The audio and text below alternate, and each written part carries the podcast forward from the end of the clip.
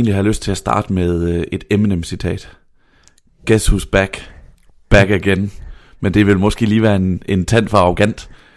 det her, det er, du lytter til Bold og Bøger, som undertegnet Sebastian Stanbury laver i samarbejde med min tidligere kollega, men stadigvæk rigtig gode ven, Martin Davidsen. Ja, Historien om bold det er mig. Det er dig. Hej derude. Historien om bold og bøger er, at vi for snart tre år siden i april 2016 besluttede os for at lave en podcast. Det var egentlig ment som en enkeltstående podcast. Øh, Vi fik en del henvendelser om anbefalinger af fodboldbøger, Martin og jeg.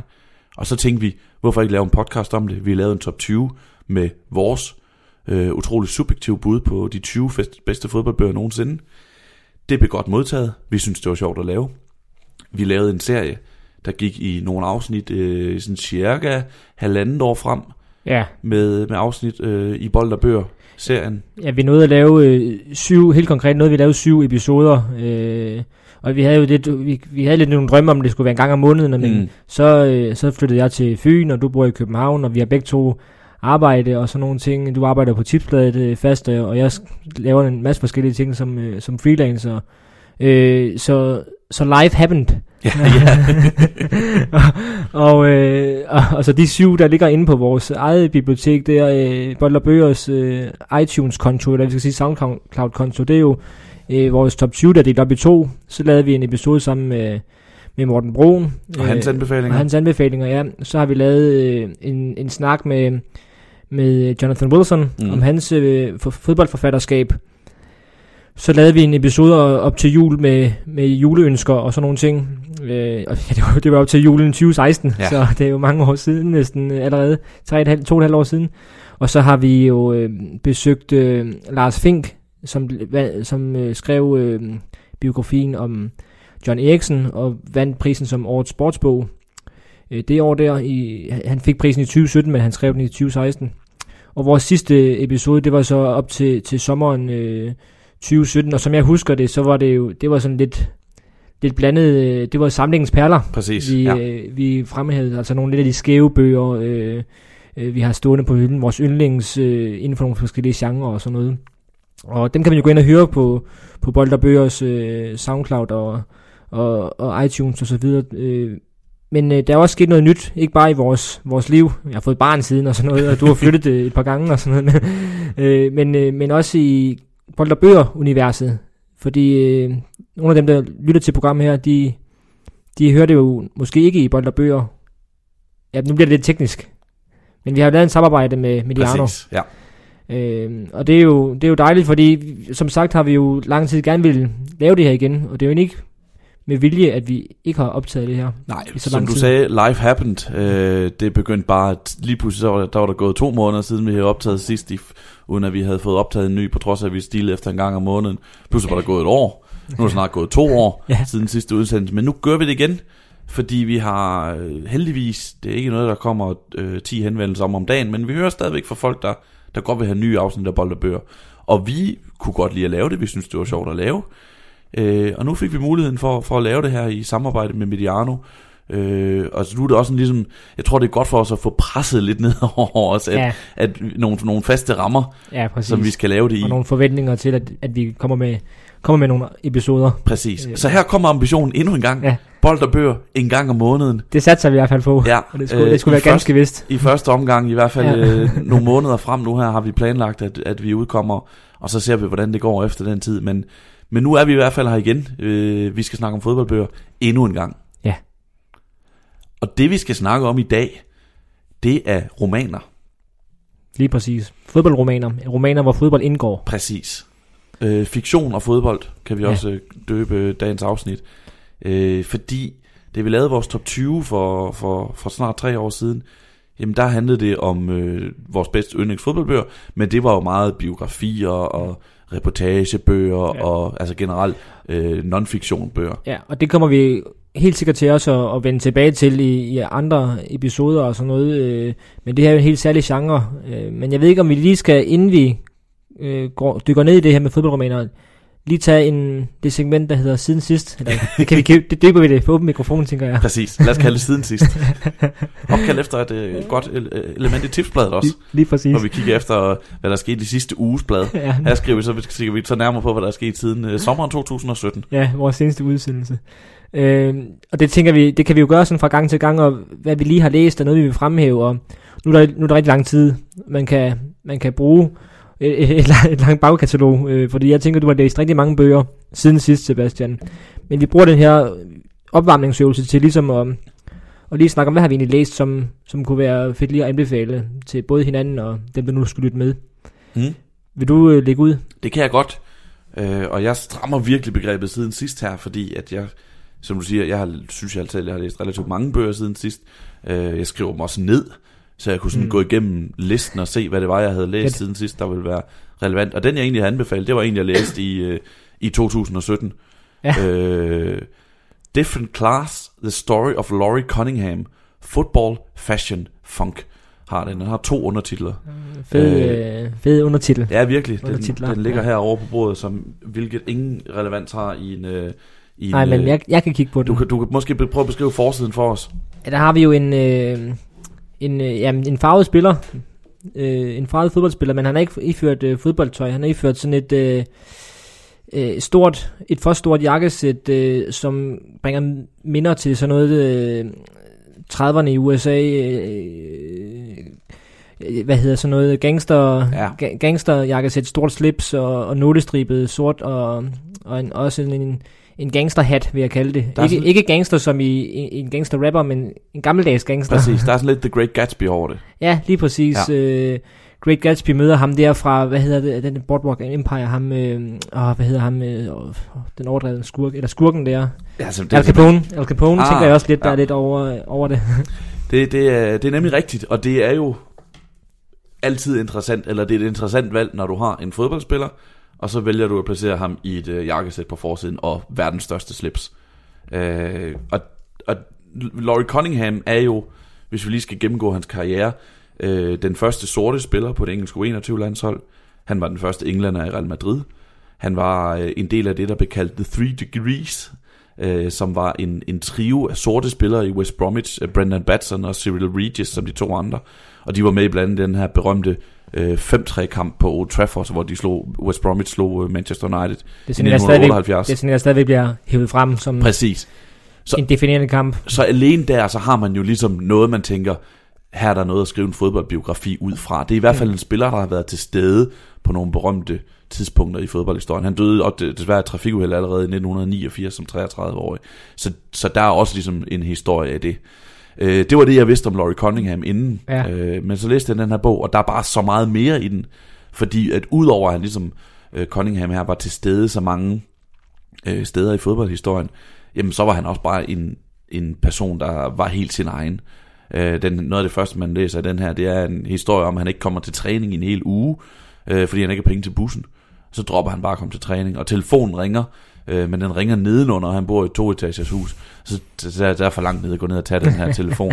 Det siger noget om en helt speciel person, og øh, han, han kom til en gang til en reserveholdskamp, øh, iført gangstersuit, slips, øh, slips og nål, fedora og en stok.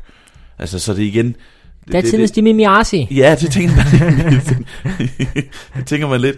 Det, det er jo den her person, vi ser på forsiden, ikke? Som, som vi snakker om, at han var noget helt for sig. Han var, øh, øh, hans idoler, det var ikke fodboldspillere, det var Fred Astaire, mm, den her øh, klassiske ja. Hollywood-danser. Øh, han blev engang inviteret på en sommertur af, af sådan en dansegruppe fra Harlem, fordi han gik så meget op i dansk og dans og fest og soulmusik og funk og alle de her ting. Så han var virkelig helt sin egen person. Øh, Øh, en, øh, og, så, og så var han bare en pioner i kraft af sin hudfarve og den måde, han, han spillede fodbold på. Øh, han lavede en gang, det beskriver, hvordan han engang lavede The Black Power Salute, den her knyttede ja. hånd øh, til en fodboldkamp, og det var altså ikke hvilket som helst stadion, han gjorde det på. Det var på Millwall's The Den. altså, man kan lige forestille ja. sig, hvordan det er blevet modtaget i 1970'ernes øh, London, ikke? I ja. den der arbejderklub, som Millwall har været, grænsen til huliganistisk, racistiske klub, som, som Millwall har været dengang, var det stadigvæk er elementer af i dag. Ikke? Så det er, jo, det, er jo, det er jo en vanvittig historie, at man ja, lige laver den op til tribunerne på The Den. Så ja, virkelig en interessant, interessant liv.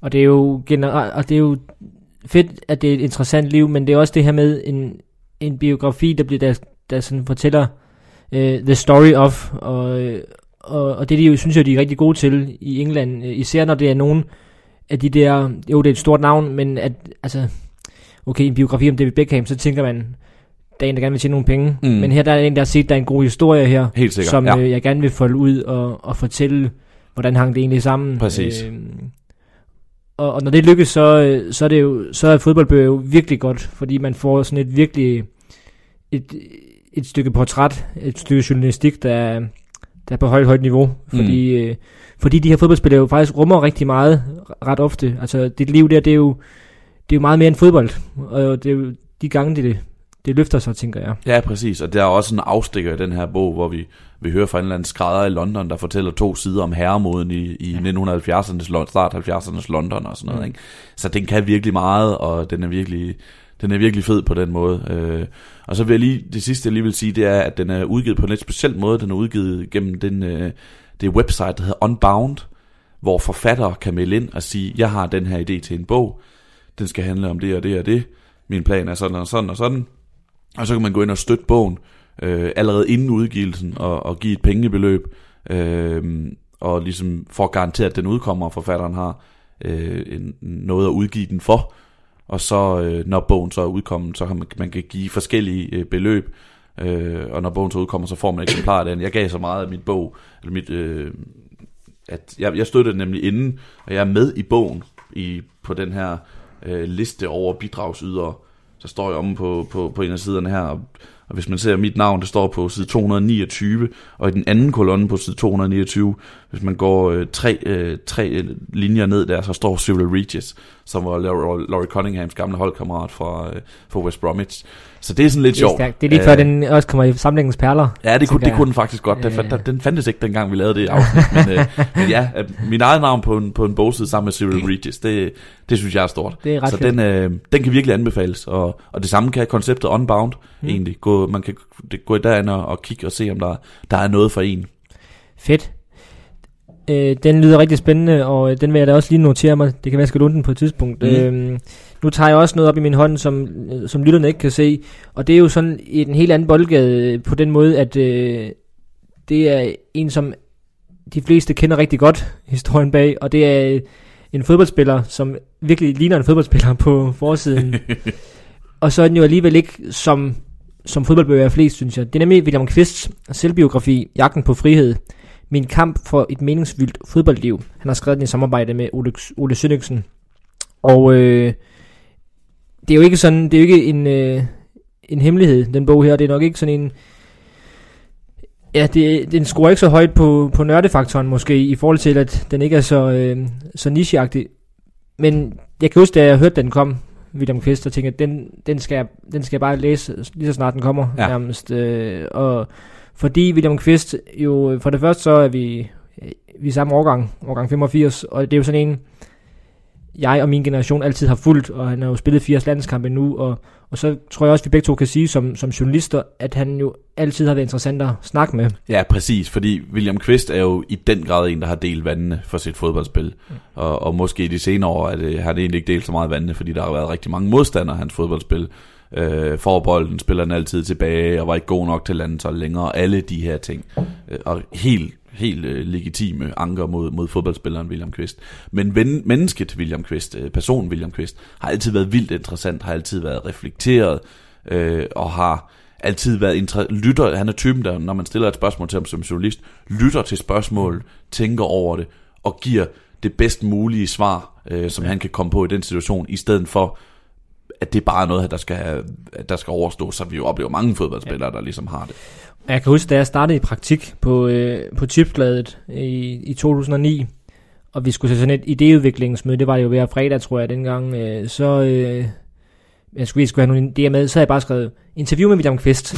fordi jeg, jeg, allerede dengang synes jeg, han var, det var bare altid interessant at læse et interview mm. med ham, og han og hvad, hvad er en, øh, en, en arketypisk fodboldspiller? Det, det er måske sådan lidt, det bliver jo mere og mere øh, svært lige at pege på, men han er i hvert fald en anderledes fodboldspiller, synes jeg.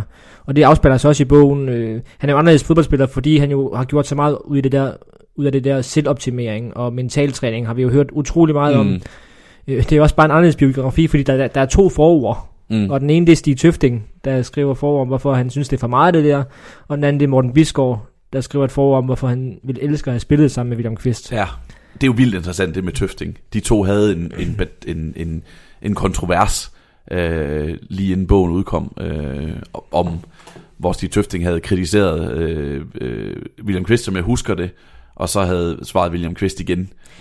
William Kvist, han siger i et eller andet interview, jeg tror det er med information, hvor han, sådan, han ja, ja. siger, at, øh, at øh, Stig Tøfting er, er fodboldens svar på Neandertal, eller sådan noget i den Mm. mm. lur, det er i hvert fald, øh, at, øh, at øh, ja, han, han slår i hvert fald igen, og, øh, Og det er, jo, det er jo to spillere, der har spillet den samme plads på det danske landshold. Ja. Ikke? Det er, det er meget, og, og de, det er jo virkelig modpoler, og, øh, altså, hvor man tænker, måden at udtale sig på, og måden at reflektere på, og hvor, hvor Tøfting han jo er Bundesliga, den gamle Bundesliga-skole, ikke også? Mm. Øh, og Kvist jo fortæller i den bog her om, hvordan hans møde med Bundesligaen var forfærdeligt for ham. Mm.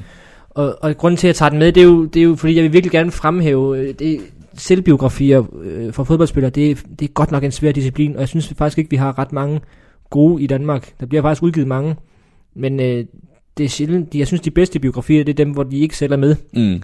Vi talte om Frankie Boy i, øh, i, øh, i vores top 20 der, øh, hvor godt den var fortalt, og, og vi kan også nævne Guldhar eller sådan noget, hvor, hvor, hvor forfatterne jo har, har lavet rigtig gode fortællinger uden personens medvirken. Mm. Hvorimod det tit, når personen er med, der kan vi også referere til, vi jo sad og diskuterede lidt, for eksempel Mads Tims bog, hvor du siger, at du manglede noget refleksion og noget, noget selvindsigt, selvkritik mm. og sådan noget. Der har William Kvist jo virkelig den her, han reflekterer jo helt vildt meget over sin valg. Mm. Og jeg synes, man kommer virkelig med på hans rejse som, øh, som fodboldspiller, og vi får selvfølgelig, øh, vi får selvfølgelig øh, nogle af de her hemmeligheder, nogle af de her lidt sjove ting, hvordan var Felix Magath og sådan noget, men vi får også utrolig meget om hans, hans tilgang til fodbold, og den erkendelse, han opnår undervejs med at sige i starten, hvor jeg skal leve så, øh, så øh, professionelt som muligt, og gøre så meget som muligt, for at jeg kan blive den bedste udgave af mig selv, Mm. til hvor han jo når til en erkendelse på et tidspunkt, at det handler jo også om at nyde Mm. øh, sit fodboldspil, og, og måske ikke øh, være fodboldspiller 24 timer i, i døgnet, men, men også huske at, øh, at være, være William og være far til en dreng og sådan nogle ting. Øh. Og det synes jeg bare er virkelig fedt at, øh, at, at læse, til, at læse omkring hele hans overvejelser, og også den måde, han tilgår klubvalg og sådan noget. Det er også en meget... Han, han skriver på et tidspunkt, når han skal skifte klub, at så laver han en liste over dem, han vil han gerne til, og når han så får et tilbud, så researcher han helt vildt meget på hold og sådan noget. Og så, og så er det alligevel tilfældigheder, der ender med, hvor han havner. Mm. Øh, der er en spansk klub, der springer fra til allersidst, og Ja, Atletico, han er tæt på Atletico Madrid på et tidspunkt, ikke? jo lige præcis. Øh, og det er, jo, det er jo fedt, fordi han skriver jo på et tidspunkt, da han spiller i Stuttgart, øh, hvad skal mit næste skridt være? Og den, der, der rammer han jo bare op Barcelona, Mm. Manchester United og så videre, og så videre. Det er ambitionen der. Og så, øh, så bliver hans næste skridt, øh, det bliver Fulham. Ja. og det er jo vildt, men det, Og det bliver jo ikke en succes Nej. i Fulham. nej, og så bliver det Wigan næste gang. Mm. Og det er han også, han, han er bare et, enormt ærlig omkring, omkring hvordan det er, øh, den, det rute, jeg tror endda han selv bruger det over, øh, og det der med, han, hans første sæson i Tyskland, fortæller han, at der er han jo øh, nærmest årets spiller, i hvert fald i Stuttgart, mm. Han er, øh, ligger i toppen af, af, af ranking i kicker og sådan noget, hvor, hvor han jo fortæller, at der var en rigtig ulykkelig, øh, og han synes ikke, det var fedt Mm. at spille Stuttgart. Det fandt han ret hurtigt ud af. Og det, det ved vi jo ikke som journalister og sådan noget i de, i de år der. Nej, nej, fordi vi kigger bare på netop på kigger ranking og ser, ja. Ja. hvor, hvor god han er og sådan noget, ikke? Og, så, og, og det vil han jo aldrig sige, hvis du tog ned og lavede et interview med ham dengang. Nej, det, Det er noget af det, re- øh, altså bagudstræbende bøger, bøger, der kigger bagud, kan, ikke? Ja, Fordi hvis du tager ned og laver et uh, interview med William Kvist i, i hans første sæson i udlandet, og det går over alle forventninger rent Mm. spillemæssigt, så vil du aldrig nogensinde få ham til at sige, ja, det er faktisk helvede til, det, det er sgu ikke særlig fedt det her. og det er jo det, der også er sjovt med, at det er Ole Sønningsen, der, der laver den bog her sammen med ham, fordi Ole Sønningsen gør jo faktisk det der. Han, han skriver på Euroman, besøger William Kvist i Stuttgart, Mm. og, og fortæller historien om øh, de op, optimeringsmand og sådan noget. Øh, og, øh, og så skri- han skriver jo her i sin øh, efterord, eller tak-ord, øh, William Kvist, skriver han, tak til Ole, som har været min hånd og skrevet denne bog, dit dejlige væsen. tak fordi du skrev Mr. Euroman, og nu det mere rigtige, nuancerede billede. Så det er jo, altså, han, han, han, han, han refererer hele tiden som, han refererer hele tiden til karakteren William Kvist som Mr. Euroman, dengang mm. det virkelig kørte fra, for mm. ham med, med juicepresseren, der blev fløjet ind i landsholdslejren og sådan noget. At, at den spillede han jo med på. Øh, han, han siger jo meget ærligt, at den, den spillede han med på, den fortælling om, at, at det kørte for ham. Og det er nemlig rigtigt. Det er jo så det, vi, det, det, det er så fedt ved de her bøger, der så kommer, han er jo ikke engang stoppet karrieren nu, men, men er jo i efteråret. Jeg snakkede med, øh, det er sjovt, du siger det der, for jeg snakkede med en, jeg tror godt, jeg må sige det, Viggo Jensen, jeg interviewede jeg her øh, forleden dag, øh, og øh, hvor han siger, øh, jeg spørger jo til, det er til Miraklet i Madrid, jeg er gang med at lave en bog om, så siger han, øh, oh, jeg kan jo ikke huske nogle detaljer, det er jo sjovt, I sidder jo og spørger om det her, også fodboldfolk, når en kamp er spillet, det er lige meget, vi, vi er så fokuseret på den næste kamp, mm. så vi kan, vi kan ikke huske de der detaljer der. Hvad skal vi bruge fortiden til? Det handler om at vinde den næste kamp. Men jeg synes jo, man skal bruge fortiden til at lære nogle ting om, om de her folk her, og, og også nogle ting om fodboldverdenen. Præcis. Øh, altså, for, ja, fordi jeg kan huske, en af de erkendelser, jeg taget tilbage med efter den her, det var endnu en bekræftelse i, hvor fucking barsk den her verden er. Fordi her har vi at gøre med en spiller, der på det tidspunkt, så kan man diskutere en spil, spillemæssigt niveau senere hen, men på det tidspunkt, der tager til udlandet, tager til Stuttgart, der er han en af Danmarks bedste fodboldspillere. Øh, og han, vi har også at gøre med en af Danmarks mest reflekterede fodboldspillere nogensinde, måske en af de mest øh, øh, professionelle og researchende spillere, mm. der velforberedte. tager velforberedte, det var det, var, det var det, det var det, jeg ledte efter. Øh, der virkelig, virkelig overvejer hver enkelt beslutning, han tager, og når han har taget, uanset hvilken beslutning det så er, han har taget, øh, så gør han det mest muligt for at få mest muligt ud af den. Ikke? Mm. Og alligevel bliver hans ud, tid i udlandet ingen succes. Ja. Det, er, der, det er så bars derude, og der er så mange små marginaler derude, der afgør det ene eller det andet, om det bliver en succes den ene eller den anden vej. Så man kan bare ikke næsten, altså der er ikke nogen garanti for succes. Øh, og så det, det er en bog om William Kvist det her, men det er også en bog om, om hvor hård den her fodboldverden egentlig er.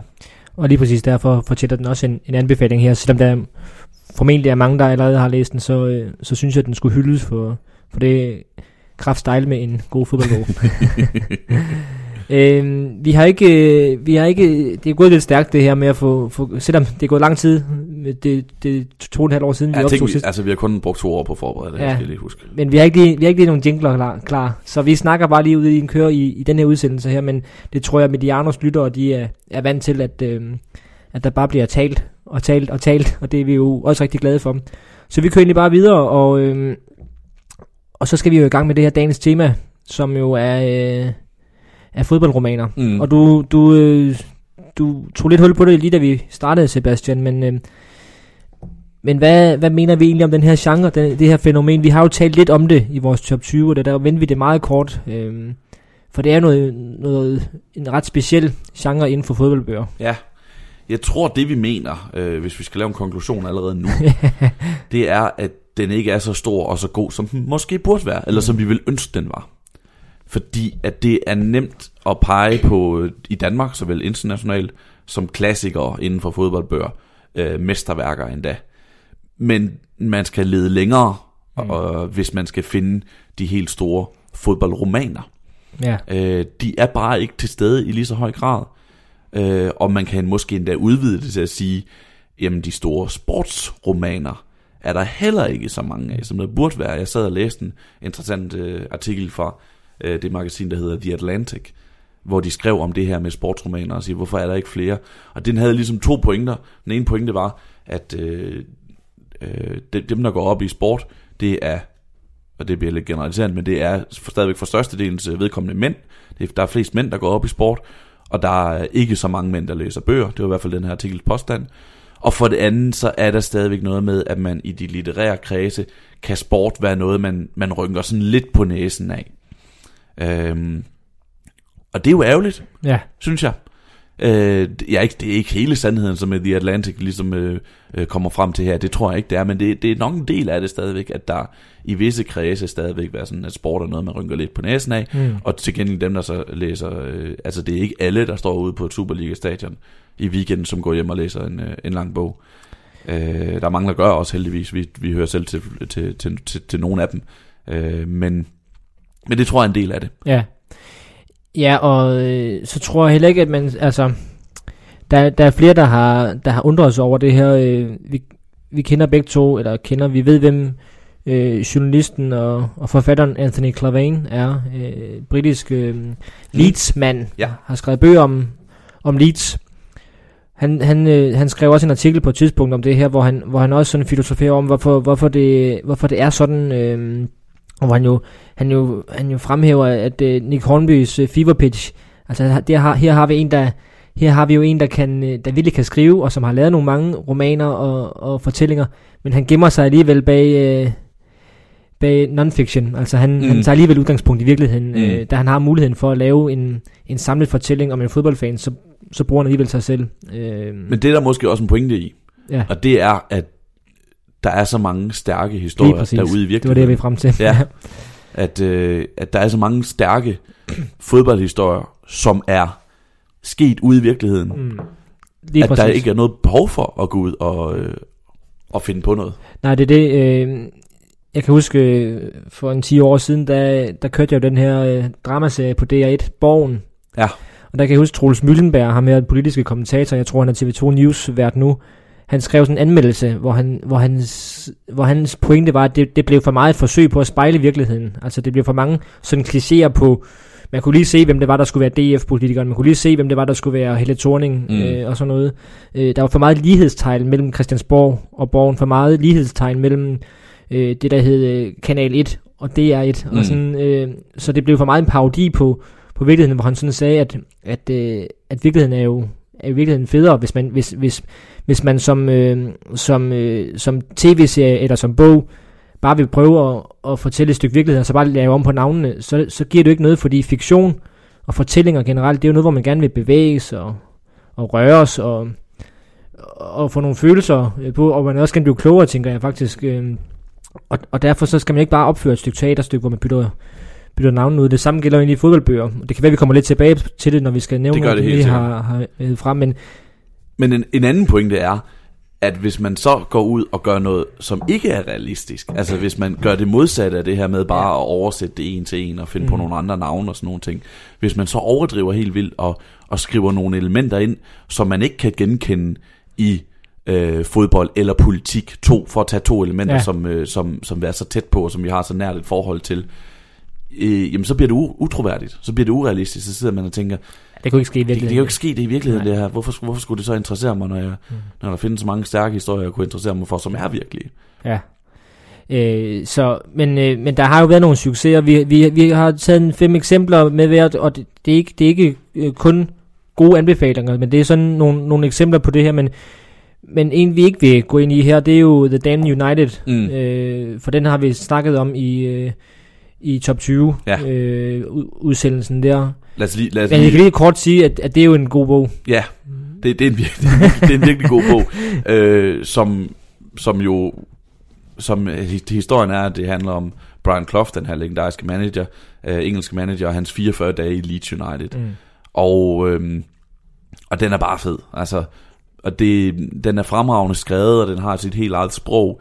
Og så, så gør den jo lidt en blanding af de her ting, vi har snakket om, øh, som vi lige har snakket om nu her. Fordi det er jo en virkelig historie. Brian Clough var ganske rigtigt ansat som Leeds manager i 44 dage, øh, inden han blev fyret. Kombinationen af den største engelske manager i 70'erne og den, men, den, en af de mest succesfulde engelske fodboldklubber i 70'erne blev en kæmpe fiasko. Det er en fantastisk historie i sig selv, øh, og den fortæller han så litterært. Øh, så den kan vi bestemt anbefale, og, og, og den, den kan noget. Øh, og så synes jeg, det er et interessant greb, at han vælger fiktionen ud fra en virkelig historie. Fordi på Ja, den måde, præcis. altså, det kan ikke lade sig gøre at interviewe øh, øh, Brian Clough på det her tidspunkt. Den her, altså, det, det, det vil ikke, man vil ikke kunne, kunne skrive en lige så god bog ved at interviewe Brian Clough. Jeg kan ikke engang huske, jeg tror, den er udkom efter han er død. Ja, okay. Øh, som jeg lige husker det. Og den er jo også øh, filmatiseret, og også en god fil- filmatisering. Ja. Det er næsten en episode for sig selv med, med fodboldfilm. Det er selvfølgelig ikke så meget med, med bøger at gøre, men det er jo, Den tager vi også den tager vi også på et tidspunkt, og, og den er, den er vellykket også, synes jeg. Øh, Der har jo også været, nu kan vi måske bare lige name droppe nogle ting, nogle af de bøger, som vi ikke kommer til at gå, gå dybt ned i, men der har også været den her øh, Football Factory Mm. øh, om, øh, om huliganisme og sådan noget. Øh, da jeg Også lavet til film. er også, der er også lavet til film, øh, da, da jeg øh, fortalte vores fælles gode ven, øh, Kenneth Jensen, at vi skulle lave den her episode, så sendte, man, sendte mig, han mig et link til Jim-bøgerne. som ligner, det ligner sådan noget fra, fra rigtig gamle dage, men, men som er sådan nogle drengebøger om, mm. om en, en, en fyr, der hedder Jim, der spiller fodbold. Mm. Øhm, og jeg kommer også tilbage til en børnebog senere, men og så er der jo den her Hafnia-punk, øh, som øh, ja. Ben Q. Holm han har, han har skrevet. Jeg har faktisk ikke læst den, selvom det er, faktisk, det er jo en af de få danske klassikere ja. på det område her. Har du den, læst den? Jeg har læst den for efterhånden mange år siden, og den handler jo om København. Mm. Øh, og den gør så det med, at den handler ikke kun om fodbold, men fodbold er en del af det at beskrive et miljø, og beskrive nogle mennesker, og beskrive en by. Ja. Øh, og det synes jeg, det kommer vi også tilbage på, det, det kommer vi ind på senere hen, det her tror jeg med, hvordan skal man bruge fodbold i sine bøger? Ja. Øh, I hvor høj grad skal man bruge fodbold i sin, mm. i sine øh, skønlitterære bøger? Øh. Og, og, det, og det er nemlig fedt det der, at, at det kan man nemlig bruge fodbold til, at, at komme med sådan nogle referencer. Det er, øh, min onkel, det er ham Leif Davidsen, der jo har skrevet mange krimier, og i en af de bøger, han har lavet, der, der der bliver, der bliver morderen eller skurken, jeg, nu kan jeg ikke helt huske det, jeg kan faktisk ikke engang huske, hvilken bog det var. Spoiler alert. Jeg prøvede at ringe, For en bog, vi ikke kunne huske, ja. Jeg, jeg, jeg, prøvede at ringe til ham i dag, for lige om, om han selv kunne huske det, men øh, han, han tog den ikke. Men hvad hedder det, der, der, der, er en eller anden politimand, der skal opsøge en anden, og så, så, så finder han ud af, at vedkommende kommer fra Danmark, fordi vedkommende har en rygsæk på, hvor der står OB, Odense mm. Boldklub. Og det er jo, det er jo da han fortalte mig efterfølgende, kan jeg huske, at han skulle bruge et eller andet, der var særkende for Fyn, altså, og som, som alle ville, som også udlændinge ville kunne forstå. Altså, øh, hvordan, hvordan hvad er der lige der? Altså, hvis der kommer en, så man går ikke med en H.C. Andersen rygsæk. Nej, ikke hvis man er fra Odense. Nej, nej, nej, det er rigtigt. Altså, nej, det er jo det er kineser, der gør det nok. Men, så, så, så det er jo sådan noget, fodbold kan, det der med at, og, og være, være et markat, markat for en hjem, hjemstavn. Mm. Øhm. Og det, det, det er det samme, det gør i Hafnia Pong. Altså, ja. hvor jeg mener det, jeg mener det er sæsonen 96-97, eller det er en af de, i hvert fald de omkringliggende sæsoner, der er omdrejningspunktet, hvor, eller det er det tidsrum, hvor den her Hafnia Pong foregår. Så det, på den måde, FC København bliver ligesom brugt til at beskrive øh, København som ja. by, i, være med til at beskrive, ikke kun, mm. men være med til at være en beskrivelse af, øh, Øh, og, og, og det er noget af det, der går igen også i, øh, i non-fiction spøger, altså... Øh, vi har så mange gange hyldet tynd luft, altså det mm. der, hvor man bruger fodbold til at beskrive det, der foregår uden for fodboldbanen. Ja, hvad var, hvad, hvad var Danmark i 80'erne? Ja. Jamen, så er det oplagt at pege på, det var blandt andet mm. det landshold, der skabte den her stemning og den atmosfære omkring EM 84 og EM 6, øh, VM 86. Ja. Vi har som sagt øh, taget fem bøger med hver især her, og, øh, og dem taler vi lidt, øh, lidt, lidt om nu her. Vi, jeg kan sige, at jeg, jeg har ikke læst nogen af dem, som, øh, som du har med. Jeg ved ikke, om du har læst dem, som, øh, som jeg har med, men det tager vi hen ad vejen, øh, og jeg tænkte, om du egentlig ikke bare vil lægge for med en af dine, Sebastian. Jo, jeg tror, vi starter med The Big One. Ja, det synes jeg er en god idé. Fodboldenglen. Hans Jørgen Den har jeg faktisk læst. Den det er mange, læst. mange år siden. Jeg kan næsten ikke huske den. Det, det er den store, den her. Ja. Øh, Hans Jørgen Nielsen, Fodboldenglen, øh, udgivet 1979. Og det er jo en, ikke, ikke bare en klassiker i dansk øh, sportslitteratur, men en klassiker i dansk litteratur generelt. Ja. Og jeg har sådan en, øh, en, en pocket-udgave her, en, en paperback-udgave fra øh, 2001. Og det er en helt forkerte forside. Ja, det kan jeg se. Ja, og den, jeg vil jo egentlig gerne have den, den rigtige forside, fordi den bliver udgivet i 1979, som sagt, og øh, det er en bog, der handler om rigtig mange ting. Den handler om øh, at bo i kollektiv og venstrefløj, venstrefløjen i 70'erne, øh, skilsmisse, potensproblemer, øh, intellektuelle kontra øh, arbejder, alle sådan ting. Ja. Det er en bog om venstrefløjen i 1970'erne. Men så er fodbolden bare en del af det. Ja. Øhm, på, og på, på en ret kraftig façon. Fordi Hans Jørgen Nielsen, han elskede fodbold. Og det var ikke særlig velset i, i venstrefløjen i, i 1970'erne. Vi, jeg kan huske, at vi for nogle år siden havde et, øh, et interview med, øhm, øh, med, øh, med Martin Kongstad. I tipsbladet. Øh, I tipsbladet, i den, i den serie tipsbladet, der hedder En, en stille fodboldsnak. Og, og han siger det her med, at, øh, at dengang han voksede op i sådan en kollektiv i, i 70'erne, øh, fodbold, det blev anset for, som noget, der var for picket, som øh, feministerne de sagde. Øh, så, så det var ikke ligesom noget, at man, som, man kunne ligesom anerkende, at man faktisk godt kunne lide at se fodbold. Det gjorde Hans Nørre Nielsen, Øh, og Martin Kongstad, han siger i samme interview, fordi han er også forfatter og bliver spurgt om det her med, hvorfor skriver du aldrig selv noget om fodbold? Jamen så siger han, som bog har der ikke rigtig været noget at skrive efter fodbold England. Nej. Og ja, hvad vil du sige? Jamen, det er netop, det kan være, at vi skal gemme den lidt, men det er jo et referencepunkt. Mm. Øh, og for at vende tilbage til tynd luft igen, vi kan helt så godt vende jer til det, den der går nok op i hver episode, tynd luft. Mm. Men øh, der bliver han også nævnt, øh, og bliver den også nævnt det der med, at han, Joachim Jacobsen beskæftiger sig meget med det der med, at, at 80'er-landsholdet var med til at, at gøre fodbold cool, mm. Og trække fodbolden ind i... Anerkend, at Ja. legalt. Ja, og beskæftige trække det, trække det ind i de intellektuelle kredse også, mm. Altså at information begynder at skrive om fodbold og sådan noget. Øhm, men det er bare for at sige, at, at, at den, den står bare tilbage som, som øh, værket på dansk, når det handler om fodboldromaner. Ja, det, det er jo skrevet som øh, hovedpersonen, han hedder Frans. Det er hans erindringer, som han skriver ned i, til sin søn Alexander, i stedet for at lave en eller anden oversættelsesopgave, som han, han egentlig burde have lavet. Øh, men den handler bare utrolig meget om fodbold, og grunden til, at jeg siger det her med, at det er den forkerte forside, der er på den her, det er bare sådan en, sådan en, en sådan et Meget lidt sløret billede af nogle, nogle ben, der dribler. Men det op, oprindelige billede var jo det her, øh, den oprindelige forside var øh, det berømte billede af Henning Jensen, taget i EF-kampen på Wembley i 1973, der hænger i luften og, og scorer på hovedstød, og så som en engel sat hen over. Øh, og det er derfor, den hedder Fodboldenglen, og det var blandt andet det billede, der var med til at, at inspirere øh, Hans Jørgen Nielsen til at skrive den. Øh, I bogen er det øh, hovedpersonen Frans ven, Frank, som scorer det mål. Og, og Frans sidder og kigger på, øh, på det her billede. Øh, Frans og, og Frank øh, spillede sammen.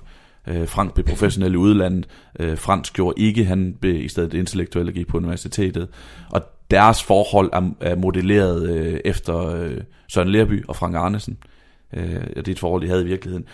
Og, og jeg synes ikke, for mig er det ikke alle dele af den her bog, der er videre interessant. Jeg, jeg har ikke den store interesse i, hvordan det var at øh, være skilsmissefar i 1970'erne på 1970'ernes venstrefløj. Det interesserer mig ikke rigtigt. øh, Det er ikke så meget med fodbold at gøre. Nej, men fodboldbeskrivelserne er helt fantastiske. Altså, han, han, han, han, øh, han skriver det om det her med, at øh, hvad der sker for ham, når han sidder og, og, og kigger på, på, øh, på det her billede, han har hængende på sin opslagstavle med, øh, med, med, med sin ven Frank, der scorer Henning Jensen mål i 1973. Og så siger han, øh, den rokkende kropserindring trækker sindsbevægelser med sig, lugte, syn, lyde, mættet med erindringer, tidlige forårsaftener fra år tilbage, træningsbanen elektrisk oplyste halvmørke og den hvide ånde foran ansigtet, og sveden og kulden og glæden, når noget lykkes, og ærgelsen, når noget går i fisk. Boldens bum bump, netop ikke bum bump, men synkoperet bum bump, fra mand til mand, kammeraternes skinger og råb inden for disen, og halvmørket, trænerens fløjte, den fuldstændige opslugthed og forsvinden i spillet, og bagefter omklædningsrummets dampende kropslighed, oprømte yndlingestemmer under broseren. Hvad fanden mand, har hun bidt dig i den? Og bagefter igen, den lykkelige, mætte træthed i hoved og lemmer på vejen hjem, hvor erindringen om en særlig vellykket helflugter langt udefra gentages og gentages i små spjæt med højre ben, mens jeg kommer cyklerne. Ej, det, øh, man kan mærke det jo. Det er rigtig, rigtig godt. Og det er bare en, altså fodboldbeskrivelserne, den her, er second to none, synes jeg. Og den her måde, han skriver om det her med, det samspil, han havde med Frank, Franke, som han kalder ham, øh, år tilbage, dengang de bare blev kaldt FF, når de spillede ude, ude på Amager. Og det her med, at han siger, han, han fortæller om et, øh, en scoring, han har, de havde, hvor de uden at have aftalt noget, vidste de lige præcis, hvad det var, den anden ville. Øh, og hvordan de skulle aflevere til hinanden, uden at have, uden at have talt om det. Det er jo Lærby og Det er Andersen. Lerby Arnesen. Ja. Og der siger han, at han har aldrig nogensinde været tættere på et andet menneske. Måske lige både en enkelt gang med, med, med Katrin, som han har sin, sit, sit barn Alexander med. Men, men det der med fodbolden som noget, hvor man bare kommer tæt på hinanden Ja. og knyttes til hinanden, det synes jeg er, er helt unikt. Og derfor, derfor skal den læses, på trods af, at man måske ikke går så meget op i hønsestrik og sådan nogle ting fra, fra 70'erne. Er du mere? øh, Nej, hvad hedder det? Det er oplagt, øh, og, og den, er, den, den, den skal også genlæses. Jeg ville faktisk have lånt den på biblioteket, da, da, jeg da du fortalte mig det her. Mm. At, øh, at, han, øh, at du vil have, have den her med. Men den var udlånt både i Odense og Nyborg, hvor jeg bor. Øh, og det siger jo også noget om, at det stadigvæk er en, som, 40 år efter den udkom. som bliver læst. Øh, nu har jeg så ikke noget at få den til, til inden i dag, men, men det, ja, det er et billede på, at den, øh, den er stadigvæk er populær. Og den oplagte at tage, tage frem nu, øh, den er faktisk meget i forlængelse af den bog, øh, fodboldlængden her, fordi øh, den hedder Beskyttelseszonen og er skrevet af Henrik Andersen. Og, ikke øh, den, Henrik Andersen. ikke, den, ikke, ikke knæ, Henrik uden knæet. Øh, undskyld. Det var, Nå, grov. det var ikke... Øh, EM-helten, EM-helten. Henrik Nej, det er ikke ham. Det er en forfatter, og, og faktisk øh, så, øh, så modtog han i 2005 statens øh, treårige forfatterlegat fra Statens øh, Kunstfond. Og den bruger han så på at lave en roman Mm. med fodbold som omdrejningspunkt, eller som i hvert fald motor i fortællingen. Og øh, det er jo lidt sjovt, øh, at, øh, at vi tager den med her, fordi øh, fodboldenglen øh, optræder i den bog her. Ja. Øh, det er også, og den har mange ligheder i virkeligheden. Øh, ikke, at det er en, øh, ikke at det er en kopi af den fortælling, det er det ikke, men der er nogle ligheder. Det her handler også om to gode venner, øh, hvor den ene bliver uddannelsesprofessionel, og den anden får et almindeligt arbejde. Så, så der er nogle øh, ligheder, om, om, og, han er, og venskabet fortsætter, hvordan udvikler det sig og sådan noget. Øhm, og der er mest i, på et tidspunkt, hvor, hvor øh, fortælleren, han giver sin gode ven Martin, hedder han, pudsigt nok, og det foregår på Fyn, det kommer jeg lige tilbage til, men øh, så, så, øh, Det begynder at tegne sig et billede af, hvorfor du har valgt, at skulle, vi skal snakke om den her. Ja, præcis. Men han giver ham, øh, han bliver professionel på et tidspunkt, Martin, og så får han en gave af, af, af hovedpersonen, eller af fortælleren, historiens fortæller, og siger, hvor han siger, øh, læs den her, den, den er sgu meget god, og det er så fodboldenglen, han Mm. ligesom øh, giver i gave. Nå, men det, det er jo en fortælling, øh, som har to spor, det her. Det ene, det handler om, øh, om, øh, om den fynske fodboldspiller Martin Nørskov, der er født i Assens, og som senere kommer til OB, og senere kommer til, til tysk fodbold og, og på landsholdet. Og man følger hans øh, karriere og, og liv i, i fodboldverdenen, og det starter sådan i, i slut 70'erne og kører helt op til midt 90'erne. Så det er hans fodboldkarriere, der ligesom er det ene spor, hvor, hvor, hvor øh, fortællingens hovedperson, eller fortælleren, jeg kommer til at blande det sammen, fortælleren, historiens fortæller, jeg-formen, han, øh, han ligesom følger Martins liv der. Øh, det andet spor, det er så Martins forældre, øh, hvor moren hun stammer fra Østtyskland, øh, og møder øh, faren selvfølgelig på en, øh, en bilmesse, og faren er fra Danmark, og de finder hinanden, og, og så nogle ting. Øh, og så er der ligesom to spor i fortællingen, fodboldkarrieren, og så det hele det her DDR, Mm. de andres liv-agtige fortælling, med, med spionage og afhopper og sådan nogle ting. Øhm, så derfor er det jo også en, en bog om, øh, om østtysk øh, statssikkerhed og Stasi og DDR og, og de, de hemmeligheder, der er fulgt med der. Øhm, og der kan jeg godt føle lidt, altså hvis man ikke lige har interesse i det, så, så er der nogle tunge kapitler. Mm. men, men igen øh, bliver de der jo spor, to spor jo, det gør de jo i sådan nogle romaner her, så bliver de jo blandet sammen på et Mm. eller andet tidspunkt, og, og uden at afsløre for meget, så, så, så øh, kommer ham Martin der også til at blive bekendt med sin mors fortid, øhm, og det, det, det er jo spændende. Men jeg vil, jeg vil jo igen også øh, lige vende, vende tilbage til, til en af fodboldbeskrivelserne i bogen her, men, en, men inden jeg gør det, vil jeg jo sige, at det sjove ved den her, det er, at, at der netop også er den her blanding mellem virkelighed og, øh, og fiktion. Øhm, eller i hvert fald virkelige personer, fordi Richard Møller Nielsen udtaler sig i bogen. Han Ja. siger nogle ting til, til ham her, Martin Nørskov. Øh, nu skal du ikke sælge dig selv for billigt, knægt, da han skal op og, og lave kontraktunderskrivelse med, med OB første gang og sådan noget. Og, og øh, Frank og Søren, øh, Lærby og Andersen, de er, også, øh, de er også med i bogen og sådan nogle ting. Ikke hvor de, ikke hvor de sådan gør noget, men hvor de optræder i. Mm. i, i kulissen. Øh, og han, Ma- Martin Nørskov, der skal på et tidspunkt, han, kunne ikke, han kan ikke lige mødes med, med jeg-fortælleren i bogen, fordi han skal i byen med Ulrik Moseby og, og Morten Donnerup. Oh, den bytur kunne man også godt skrive en bog om. Ja, det, det lyder sjovt, ikke også? Og, og, og fra mig, jeg er jo Fynbo, og vi har en intern joke om, at jeg, jeg jo altid kan, kan trække noget fynsk ind i en, Mm. en samtale. Øhm, vi, og, og derfor er det også sjovt for mig at læse om, øh, om at de spiller en kamp på Nyborg Idrætspark. Det er jo nærmest i min baghave i dag. Ja. Og, og den er beskrevet, som den er i virkeligheden. Og, og, han, og de, øh, han fortæller om, om odenseanske natklubber. Ikke at jeg har været, men jeg kan godt hu- huske navnene og sådan noget. Det er bare nogle sjove detaljer for mig. Men han, han fortæller også om, at Martin Nørskov her, øh, ham som det hele handler om, han øh, kommer til Hansa Rostock på et tidspunkt, og Hansa Rostock skal spille mod FC Barcelona på udbanen. Øh, og, det, og det er der også nogle, noget, nogle gode, øh, gode detaljer i, det der med, at det er det her gamle Østhold, der lige pludselig er en del, der lige pludselig kommer ned til kommercialitetshøjborg øh, i, i spansk fodbold, og FC Barcelona og Meske klub og sådan noget. Og det her, det er i starten af 90'erne, og han beskriver rigtig godt, hvordan det er for det her lille hold, og for Martin, det er at komme ned i fodboldkatedralen. Og nu læser jeg bare lige op, det, er- det er et lille stykke her, øh, for det Michael Laudrup er jo selvfølgelig også med i bogen. Det sidste stykke inden udgangen var belagt med rød løber, og Hans Rostock-spillerne tog opstilling på venstre side af den sortklædte dommertrio. Nogle få sekunder blot bruset ude fra stadion, hvor grund, nogle få sekunder blot bruset ude fra stadion, hvor grønsværen ventede i flimrende, uvirkeligt projektørlys. Så vendte lyden af metaldupper mod granit tilbage, og Martin så sig over skulderen. Bare det der med projektørlys, der tænker jeg, at, øh, at du er Mm. med, Sebastian. Det, øh, jamen, hvis du tager projektørlys, så har du bare skabt et billede i, i læserens ja, hoved. og, og så metaldubber mod granit, der, der kan man også høre, man er der, ikke også? Mm. Nå, Barcelona-spillerne var på vej ned ad trappen. Det er Ronald Koeman, verdens sidste store libero. Det er Christo Stoichkov, verdens skøreste angriber. Det er Josep Guardiola, verdens yngste midtbanegeneral. Det er Julio Salinas, bredskuldret og et hoved højere end alle andre spillere i tunnelen. Verdens mest akavede topscorer. Martin kunne endnu ikke få øje på danskeren, den forgudede, som han altid havde drømt om at spille fodbold med. Kunstneren, mesteren, der var så suveræn, at det virkede helt konsekvent, da han sagde nej tak til at spille på det danske landshold.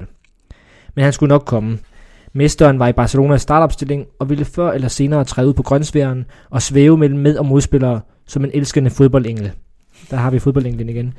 Og han har også en anden Michael Laudrup beskrivelse i den her kamp her, som, som er sådan virkelig lige spot on. Øhm, Man, kan- man kan jo også godt høre, at det er en fodboldfan, der har skrevet den lige her præcis. Og, ja, bog. Fordi eller ellers så har, der ikke, så har han ikke følt behov for at understrege, at Pep Guardiola var med, og nej. den her øh, verdens yngste midtbanegeneral, eller sådan han kalder ham. Ja, præcis. Og det, og det er det, jeg synes, der gør den her bog god, det er, at man kan mærke, at, øh, at det er en, der elsker fodbold, ligesom man kan med, med fodboldenglen. Mm. Mm. Altså, det er en, der har fodbold på, som passion. Og jeg fandt lige en, en anmeldelse fra, øh, fra Claus Rothstein, ham her litterære, litterære, øh, litteraturanmelderen, som har været på mange forskellige medier. Han skriver, romanen tager fodbold alvorligt som passion, som resonans og som noget af selvstændig værdi. Den er på en gang et helt stødt portræt af et dansk-østtysk ægtepar i skyggen af kommunismens koldkrigsovervågning og en tragedie om en families nødvendige hemmeligheder og undg- uundgåelige fortrængninger om skyld, om soning og ja, og så om fodbold som passion og skæbne. Mm.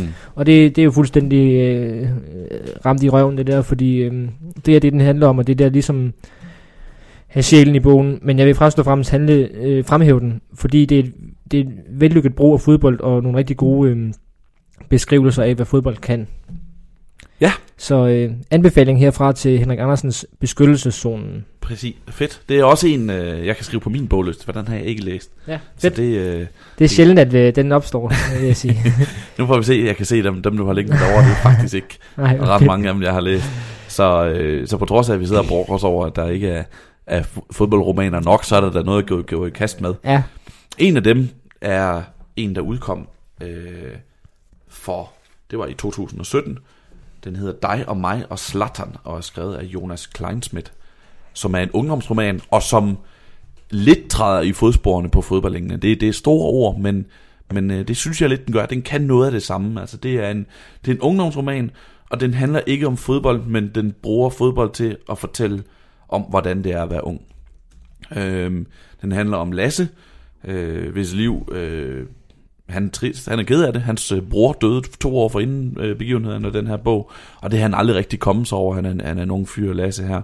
Øh, og det, kø, det er blevet vanskeligere med vennerne på grund af det her, den her sorg, han har med sig. Ikke? Pigerne har han ikke helt fået styr på endnu. Øh, og så spiller fodbolden bare en rolle øh, i den og i hans liv. Og der er både noget af det her med fællesskabet gennem fodbold, og så er der også noget individualisme, som jeg godt kan lide. Den starter med, at, øh, første scene i bogen er, at øh, han sidder og ser Slatans berømte out, øh, driblemål mod øh, NAC Breda. Ja, Ajax-tiden der. Præcis. Ja. Det, det, øh, ja, muligvis, muligvis det sidste mål, øh, han scorer, inden han skifter til Juventus. Øh, i, helt tilbage i sommeren 2004. Og jeg kan, I kan sandsynligvis, mange af jer kan sandsynligvis huske mål. Han får bolden uden for feltet, øh, dribler sig hele vejen ind i feltet, laver den ene sparke, finder den efter den anden, og jeg slutter med at, at trille bolden i mål. Og Zlatan kommer lidt til at stå som symbol på noget frihed.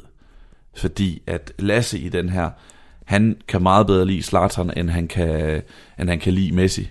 Og han kan lide Cristiano Ronaldo, fordi Zlatan han gør tingene på sin egen måde. Øh, Så Zlatan bliver bare sådan et, et frihedssymbol. Og han siger på et tidspunkt, han skriver på et tidspunkt, ja ja, fodbold var en holdsport og alt det der, men nogle gange måtte man gå selv. Og så han, han beskriver også, at øh, han til træning øh, havde, fået, havde scoret et fremragende mål, som var blevet annulleret af træneren, fordi at, øh, de havde også aftalt kun at spille to, med to berøringer. Og så havde han bare sådan tænkt, Zlatan spiller ikke med to berøringer. Så, så der er ligesom, der bliver den her individualistiske fodboldspiller, øh, ham der går sin egen vej, det bliver ligesom et symbol, som den her unge gut, han kan spejle sig i. Og det kan fodbolden jo også bruges til, på trods af, at den også handler om, om, øh, om individualisme, og, eller øh, også, den også handler om holdsport, om at møde hinanden, og en af, en af, en af jo, Lasses øh, veje videre i livet her bliver blandt andet mm. Venskab med en gut, der hedder Mathias, som han også lærer bedre at kende gennem fodboldsporten. Og, og der synes jeg faktisk, han, han skriver en meget, meget fin ting, øh, om de går hjem fra træning, Tobias og Lasse. De gik lidt uden at sige noget. Tobias havde taget sine fodboldstøvler af og havde sine normale sko på igen. Støvlerne havde han i hænderne. Lasse havde stadig sine støvler på, og de sagde sådan en høj klikkende lyd, hver gang han tog et skridt, og knopperne ramte asfalten. Det lød dumt, som om han havde højhældede sko på. Hvorfor han ikke tænkt på det? I stedet gik han her og lignede en idiot. Men måske tænkte Tobias ikke over det. Han sagde i hvert fald ikke noget, selvom Lasse virkelig ikke kunne høre andet nu end det der klik, klak, klik, klak fra støvlerne. Åh, og længere henne skulle de under vejen og igennem en tunnel. Det ville komme til at lyde helt vildt med ekkoet fra støvlerne. Han blev nødt til at finde på noget at sige, bare et eller andet, der kunne overdøve den kiksede lyd fra hans støvler. Og det er jo sådan, Ja. vi kender jo alle sammen det her med, at vi føler os i en situation, særligt da vi var unge og, ja. Og usikre, hvor vi simpelthen bare føler os som det mest kiksede i hele verden. Øh, og her bruger de så fodbolden til at beskrive den der følelse af usikkerhed, og mm. At man ikke er lige så sej som ens venner, eller hende pigen, man gerne vil score, eller hvad det nu måtte være. Det bruger han fodbolden til at beskrive den, det synes jeg fungerer rigtig godt.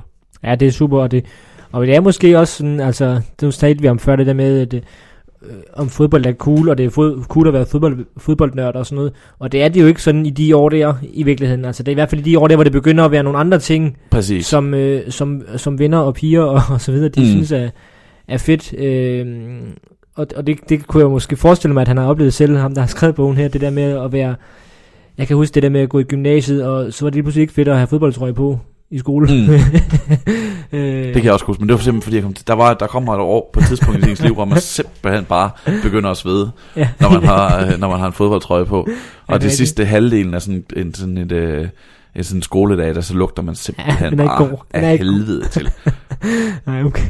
Så, men det er lidt det samme, som du er inde på. Det er, når man tænker, åh oh, nej, kan alle, kan alle, kan alle lugte det, jeg lugter, og Ja. jeg har den her fodboldtrøje på, det var en dum idé, og sådan Ja, noget. ikke? præcis.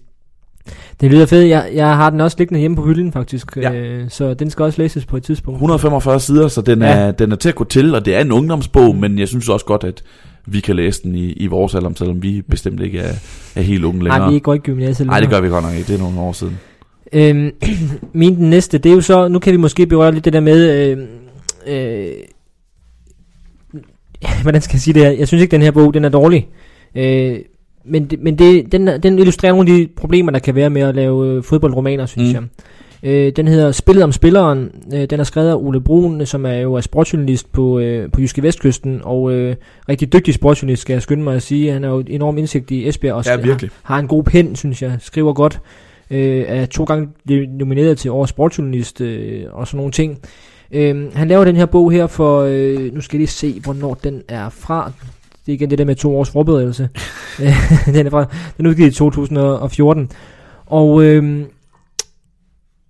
det er et rigtig godt beskrevet fodboldunivers, der er her. Altså, der bliver skrevet om, øh, om øh, spillere selvfølgelig, men om trænere, om direktører, om agenter, om hele mediespillet. Og der er faktisk nogle rigtig virkelig gode beskrivelser. Man kan, øh, der er nogle rigtig gode beskrivelser. Og man kan næsten fornemme, hvem øh, Ole Broen han sådan har haft i tankerne, når han har skulle, skulle beskrive øh, personen. Der er for eksempel en træner, der sådan citerer Platon, eller sådan taler meget i sprogbilleder og sådan noget. Det lyder og, som Troels Bæk. Ja, hvem kan det være? Og der Troels Bæk, han har faktisk skrevet ikke et forord, men sådan en lille citat, som er på, på, øh, på, øh, på flappen her, hvor han skriver, hvor har vi dog manglet denne bog, der beretter om hverdagsmennesker i et konstant weekendliv. Olus Bruns pen indrammer på begavet, indsigtsfuld og stærkt humoristisk vis fodboldens almindelige og lidet belyste genvordigheder. Og det gør det til en ganske usædvanlig bog.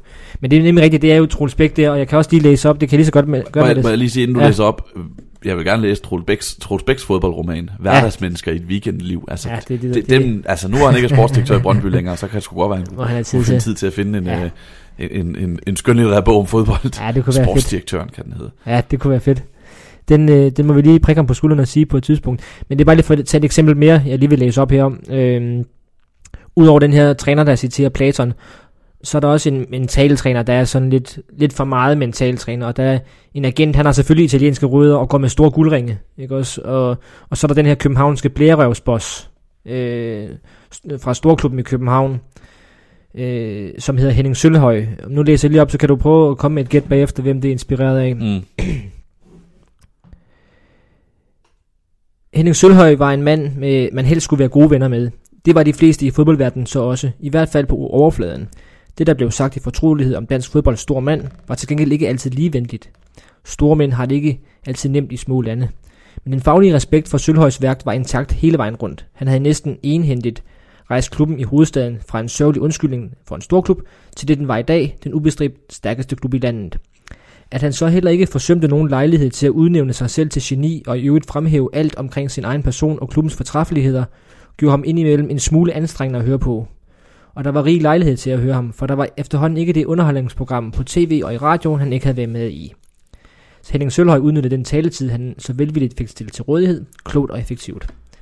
Så, så er vi kommet med et gæt. Øh, ja, det kunne godt være øh, masser monopol-deltageren, øh, øh, Flemming Østergaard, ja, Don Ø. Præcis.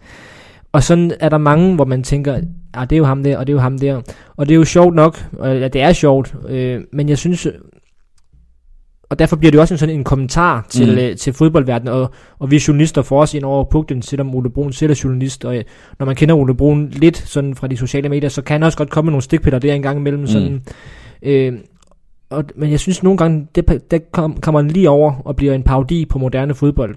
Øh, den har jo noget bid og noget sarkasme, men jeg mangler faktisk den der kærlighed ja. til spillet. Jeg synes mange af dem, at det er med en negativ klang, der kommer på det der med, at med, med fodboldspillere, der, der ikke har noget fornuftigt at sige, og, et, og, og, og den der Platon-citerende træner, altså det, han bliver jo lidt latterligt gjort. Mm. Og det er jo slet ikke sådan, jeg siger Troels Bæk for eksempel. Nej, hvis nu skal sige, hvis nu skal købe den præmis, at det er ham, det, det kan vi jo ikke, det ved vi ikke, om det er ham, Ole Brun har tænkt på. Øh, og, og, og det her, det er jo, ikke, det er jo, det er jo også lidt flatterende, det der kommer om, øh, om Henning Sølhøj. Mm. Ja, ikke også? øh, så, så, selvom, så, så det synes jeg er, er, er bogens problem, det er, at, at jeg mangler den der, de der fede beskrivelser af, hvor fedt er det lige, at der bliver spillet fodbold her. Så kan man sige, at der er truffet et valg her med, at, at der bliver slet ikke nævnt nogen geografiske ting. Jo, københavnske storhold, der bliver ikke, altså, man kan godt høre det, den spiller det handler om, det, det, man kan godt høre det i provinsen, men der bliver ikke nævnt nogen klubnavn. Mm. De, de siger ikke, at de spiller mod Esbjerg, eller de spiller mod dit og dat. Øh, og det er jo et valg, man kan sige, at der, der har han fjernet alt, hvad der hedder virkelighed. Øh, og alligevel så bliver det den der, jeg synes, det bliver lidt den der spejl af virkeligheden. Mm. Hvor jeg så synes jeg, så vil jeg hellere læse om, øh, om Niklas Helenius øh, en sæson med ham, hvis det nu var, altså... Ja, fordi hvad giver, sådan, hvad giver den der så, som, som virkeligheden ikke giver? Hvad, hvad får man mere ud af at læse den ja. der? Er det spørgsmål, man kan stille? Ja, præcis, og, og, det, og det er jo så den der, øh, det, det er jo så den der, øh, jeg læser den lidt som en, som en, som en kritisk kommentar, eller en sarkastisk kommentar til, til hele fodboldverdenen, og det er jo spillet om spilleren, for det er meget det, det handler om, altså alt det der, der foregår udenom, det handler om den her, øh, om den her øh, store fodboldtalent, Niklas øh, Solberg, som, øh, som er et stort talent, og han vil gerne til, til udlandet, og hyre sig en agent, og øh, har for sådan nogle mentale problemer, og, og så, det, så det jo handler meget om, om alt det der rundt om, og, og der er der nogle, øh, nogle, kom, altså nogle de der sarkastiske bemærkninger undervejs. Øh, det, det blev lidt, den er jo, øh, den er jo over 350 sider, det blev bare lige lidt, lidt langt for mig øh, i sidste ende, som sagt, så synes jeg jo, at, at virkeligheden er mere interessant. Mm. Det er meget passende, at jeg så nu går over i min ikke-anbefaling, den jeg har medtaget med på min liste, som ikke er en anbefaling. Og det er Aril Stavrums Golden Boys fra 2012. Den har jeg også stående på min hylde, Ja. og jeg har ikke læst den, fordi jeg kan huske, du sagde, at det behøvede jeg ikke. Nej. Aril Stavrum er tidligere norsk fodboldspiller, pensioneret nu. Han spillede to landskampe i 1995. Han øh, spillede blandt andet i øh, Aberdeen, og han spillede i Helsingborg. Han spillede i Helsingborg, boede han, så vidt jeg ved, i Helsingør i øvrigt. Okay. Meget det, sjovt. Det er meget sjovt, ja. Og så har han jo lige her i, i 2000, og så den udkom sidste år i Norge, øh, eller også er det i tidligere på året, udgivet Åke Harreide et fodboldliv om øh, den, norske land, den, den, den danske landstræner fra Ja. Norge, øh, og hans øh, karriere. Den synes jeg faktisk ser interessant ud. Jeg har tænkt på, at jeg skal have... Bortset fra titlen. Bortset fra titlen. Bortset fra titlen, øh, vi har tidligere talt om, øh, det ved tidligere lyttere af det her program, at vi bryder os ikke om, om bøger, der har noget ordet liv i. Det er kun uh, Robert Inges, der skiller sig ud. Ej, der er nogle stykker, der skiller sig ud. Jan Barsham skiller sig også ud. Ja. øh, øh, øh, William Kvist skiller sig ud. For, for nu at tage den aktuelle. Den hedder Et jo... meningsfuldt fodboldliv, ja. Ja, præcis. ja. det er rigtigt. Men det er, det, der, det er dem, der ligesom siger, mit liv som elkær, hvis præcis. vi skal ja. nævne et eksempel. Øh, fordi at ofte, så er det bare... Det er ofte et tegn på, at der ikke er nogen vinkling i. Ja, At det ligesom bare er... så skete der det. Så skete der det, så skete der det. Vi skal jo udgive en bog om et eller andet. Lars så, Ø havde jo også et fodboldliv, og det er jo meget kronologisk fortælling Ja. og, og sådan tematisk opbygning. Sådan, sådan er det at være målmand. Sådan, her er mit forhold til musik. Her er mit forhold til, til ja. Ja. at spille OB. Så var der dengang, Så- så, var der dengang, jeg spillede på Midtfyns Festival, og så, så er der Alfons Charmi, som er virkelig god til at få fat i tjenere på en restaurant og sådan noget. Og så var der dengang, jeg mødte Siko, og Ja, det, er, det, er sådan, det er meget anekdoter. meget hyggeligt, men, men Ja. der er ikke rigtig nogen sådan vinkling Nej. i det. Der er jo også en tredje bog, der hedder Et fod, fodboldliv, og det er Hans Lauke og Det øh, Peter. Sørensen, Ja. ja. mailkorrespondance, Ja. øh, som, også er, som faktisk er en rigtig god bog, Ja, ja, og som jeg ikke forstår, hvorfor det hedder fodboldliv, fordi Nej. den kunne sagtens have fundet på et mere, Ja. Mere Nå. interessant titel. Men tilbage til, ja, til Ariel Stavrum. forfatter til en bog om Åke Harreide, som jeg tror kommer på dansk senere i år. Det- det gør den, Ja, ja. så den, den glæder mig faktisk til at læse. Den her var ikke særlig god. Øhm, den hedder som sagt Golden Boys fra 2012, og den handler, øh, det er en krimi. Ja. Den handler, udgangspunktet er øh, spilleragenten, den magtfulde spilleragent, Aril Golden, der findes myrdet. Og så skal vi finde ud af, hvem der har gjort det. Øh, allerede her er der noget med navnene i bogen.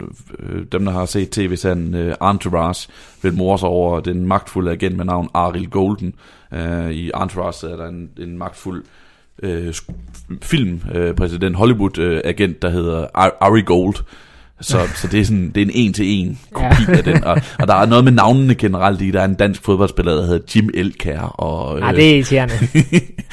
og to, to øh, nogle nigerianer, der hedder Taribo, og en, der hedder Jakubo og sådan noget. Det er, sådan, det er, sådan, det er jo lidt sådan, jeg gav mine Ja. figurer navne, hvis jeg skrev engelske stile i, i, slu, i min sidste folkeskoleår og sådan noget. Så synes jeg var øh, utrolig, øh, utrolig klog, hvis jeg kaldte en spiller for, ja. eller en person for øh, Rooney for eksempel, og Ja. sådan noget. Ja, Så, så morede jeg mig lidt over, det var det samme ham, ham, ham der Everton teenager, jeg var så vild med. ja præcis. Ja. så, så det er sådan lidt fjollet. Og så øh, en krimiroman går ud på at finde ud af, hvem har myrdet Ariel Golden. Og det er en, øh, en, en journalist, en kvindelig tv-journalist og en mandlig tidligere spiller, som nu er advokat, øh, som skal f- forsøge ligesom at opklare, hvad der er sket her. Og, og problemet er, at den her, den har heller ikke, synes jeg, på samme måde kærligheden til spillet. Det er i hvert fald ikke det, der træder igennem.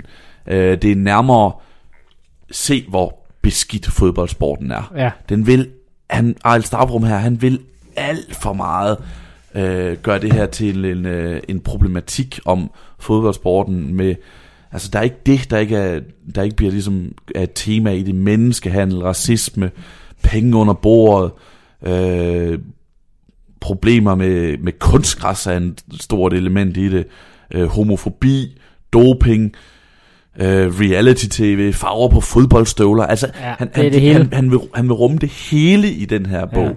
Øh, og så er plottet bare sådan lidt fjollet, fordi det, det her, som vi snakker om det her med i starten med, at man ligesom øh, skruer på 110% med en, en genre, vi kender rigtig godt. Fordi alle de her ting er jo rigtig nok, øh, men jeg kan ikke lige komme på nogle eksempler på nogle øh, skandinaviske fodboldlegender, der er blevet myrdet. Øh, Nej, præcis. Det, så det virker sådan, det er ikke sådan rigtig realistisk vel. Så vil jeg hellere at man rent faktisk har valgt et af de her emner, og så skrevet en roman ud fra det. Og så få noget kærlighedsbillede ind i det også, ja. så det ikke bare... Og så er jeg plottet lidt fjollet der på et tidspunkt, hvor den her pensionerede advokat, eller pensionerede fodboldspiller, som nu er advokat, han i et eller andet vanvittige manøvre, som man ikke helt forstår, for, for at forsøge at presse morderen øh, ud af sit øh, skjul, genoptager sin fodboldkarriere 10 år efter han er stoppet, og bare tropper op til træning ja. i Vålerenga og sådan noget. Ja, det er sådan, præcis. Det, det, altså, som underholdning er den, er den meget sjov, men den er ikke særlig god. Og det er, fordi den vil for meget, og fordi det ikke er nødvendigt. Mm. Altså, det, det, det er ikke... Det, det, det, jeg kan huske, at Asger Hedegaard Bøje anmeldte den i sin tid i, i Jyllandsposten og skrev, øh, måske skulle han bare skrevet et par kronikker i stedet for, og det ja. så bedre synes jeg ikke, jeg kan sige det. Det er virkelig sådan, se hvor beskidt fodboldens verden er. Det behøver vi, det synes jeg egentlig ikke, jeg behøver en, en roman, der, der problematiserer det til at, til at vide. Nej, og øh, jamen det er igen det der, og, og lad mig bare, nu kører, vi, nu kører vi lidt ind i det der spor, nu vi er i det spor der, med, med bøger, hvor man, øh, hvor man godt kan rykke lidt på næsen. Nu sidder vi i, i hænderne med bogen Januarventet af vinduet af Philip Kerr, og nu det bliver det lidt kontroversielt, for jeg har faktisk ikke læst den til ende. Øh, jeg har læst lidt i den, og har også læst meget om den, fordi den, den har jo faktisk... Øh, den har fået ret meget luft under vingerne, og, og ret populær. Der er også lavet en toer, der hedder Guds hånd. Philip Kerr er en, en ret dygtig øh, Og meget forfatter. produktiv. Ja, forfatter. Jeg, jeg har en, nogle stående over på, på hylden bagved os, hvor vi sidder her og optager. Ja. Så han, han kan bestemt skrive synes jeg. Ja, absolut, og, og var jo egentlig øh, kendt for, øh, er blandt andet kendt for den her Berlin Noir-serie, mm. øh, som jo foregår under Nazi-Tysklandens øh, tiden og sådan noget. Og han laver jo så en, øh, en bog om, øh, hvor det er fodbold, der ligesom er, er rammen for, for, for den her krimi, for det er også en krimi. Øh, og det handler om, om fodboldtræneren Scott Manson, som træner holdet London City. Og det, det igen, det, det kan ikke undgå at blive sådan lidt øh, parodiagtigt, øh, når de... Ja, man skal helst ikke have de der navne, som får en til sådan at grine lidt. Nej, men, men det er også svært at undgå. Fordi... Det er det jo, ja. ja. Men, men, og det bliver igen det der med, når man så læser nogle ting i den, så kan man bare tydeligt læse, at London City, det er i virkeligheden Chelsea. De spiller godt nok mod Chelsea på et tidspunkt, mm. men, øh, men deres træner, han er en... Øh, deres manager, han er en portugiser, der er meget provokerende, selvpromoverende, flabet mundtøj, ild og temperament, lækkert halstørklæde. Mm. Jeg ved, hvem det er, Mourinho. Øh, og, og ejeren af London City, ukrainer, mm. rigmand, øh, har spyttet mange penge i det her. London City beskrives så som, som, som sådan en uh, Red Bull-agtig ting, der er blevet bygget op meget hurtigt på, mm. med mange penge og sådan noget. Og derfor bliver det også meget en kritik af moderne fodbold. Øh, og Philip Kjær er også fodboldfan, og han giver nogle verbale lusinger til, til FIFAs korruption og moderne fodbold og VIP-bokse og at pengene fylder for meget og sådan noget. Så han ved også rigtig meget af det der. Øh, men det er jo så en, en, øh, en krimi, og det, det starter med, at, øh, at, øh, at der er en træner, at, eller træneren for, for London City bliver myrdet, og så bliver ham her, Scott Manson, så ansat både til at, at være ny manager, men også for at se, om man kan opklare det her mor. og, det, og det er igen ah, det sker det i virkeligheden, det der. Det nu, jeg nu er jeg jo heller ikke læst, men det lyder, udgangspunktet lyder ja, ufjoldet. Jamen, det er det. Altså. Det er det. Øh, men altså, nu... Øh, jeg talte med min far tidligere dag, for han har læst den, han er vild med den. Og jeg tror også, at folk, der sådan øh, godt kan lide krimier, netop fordi det er en dygtig krimi mm. øh, forfatter, der har lavet den, så tror jeg jo, krimien, krimidelen af den er god.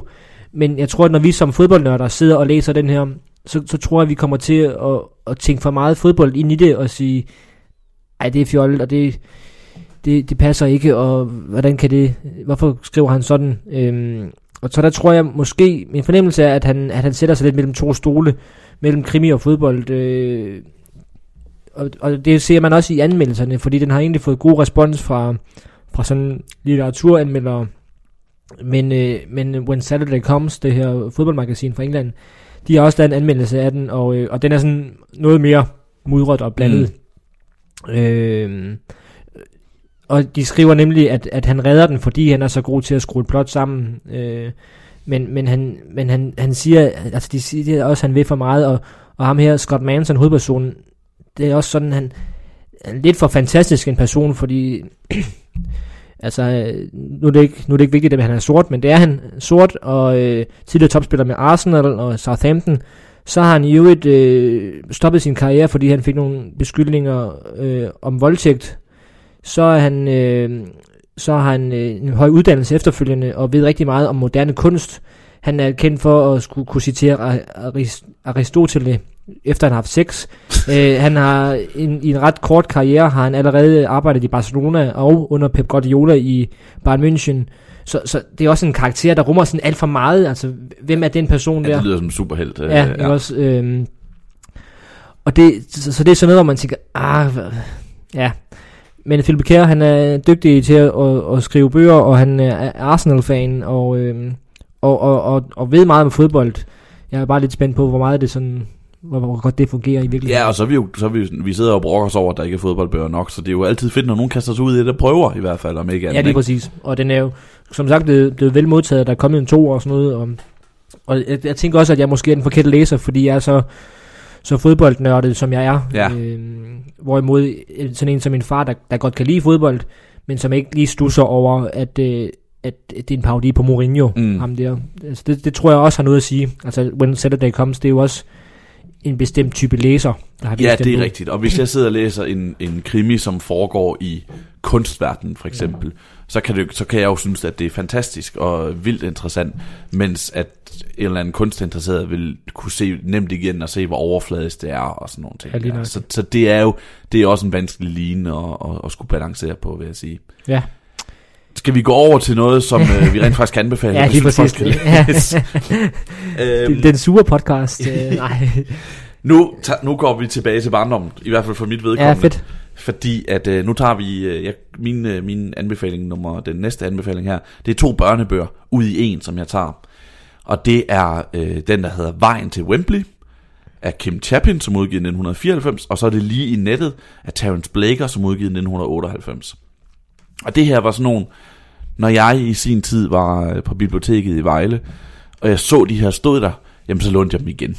Fordi jeg havde læst dem utallige gange før, og jeg lånte dem lige igen, for, øh, for, fordi jeg, ved du hvad, jeg kunne godt lige bladre igennem dem, der er en god øh, en, en gang mere.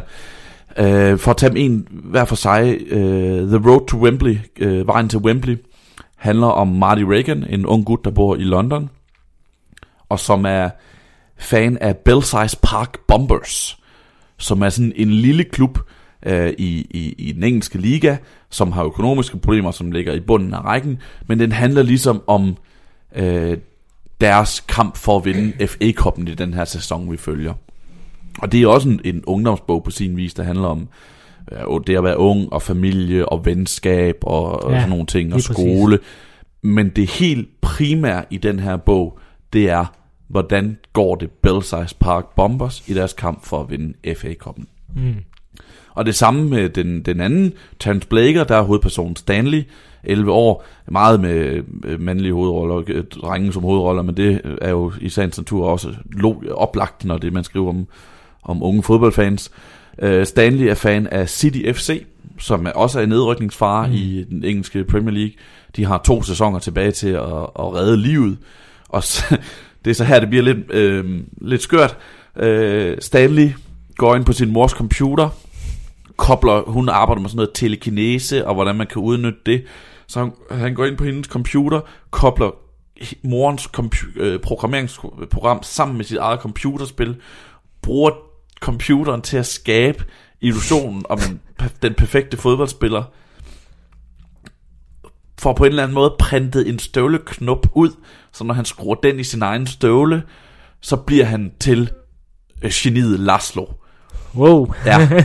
øhm, og Lars, og det bliver endnu mere skørt, øh, Laszlo tropper sig bare op til den næste kamp, som de her City FC øh, skal spille, hopper ind på banen, og manageren ser, hvor god han er til opvarmning, tager ham med, og så handler ligesom om de her to sidste kampe ja. i sæsonen og forsøget på at undgå nedrykning. Den, det er så faktisk kun halvdelen af den, fordi den anden halvdel er sådan noget jeg vil næsten, jeg vil næsten ikke spoile i tilfælde. Er er nogen, har lyst til at læse den her Ja, 21 ja, år gamle ja, ungdoms øh, øh, børnebog. øhm, men, men, men det, der ligesom trækker mig ved det, at sige, jamen, hvordan går det med Stanley, skråstreg Laszlo? Lykkes det for ham at redde Ja. City FC, de her sidste to kampe, som er mod Tottenham og mod, øh, mod Mm. Liverpool? Lykkes det?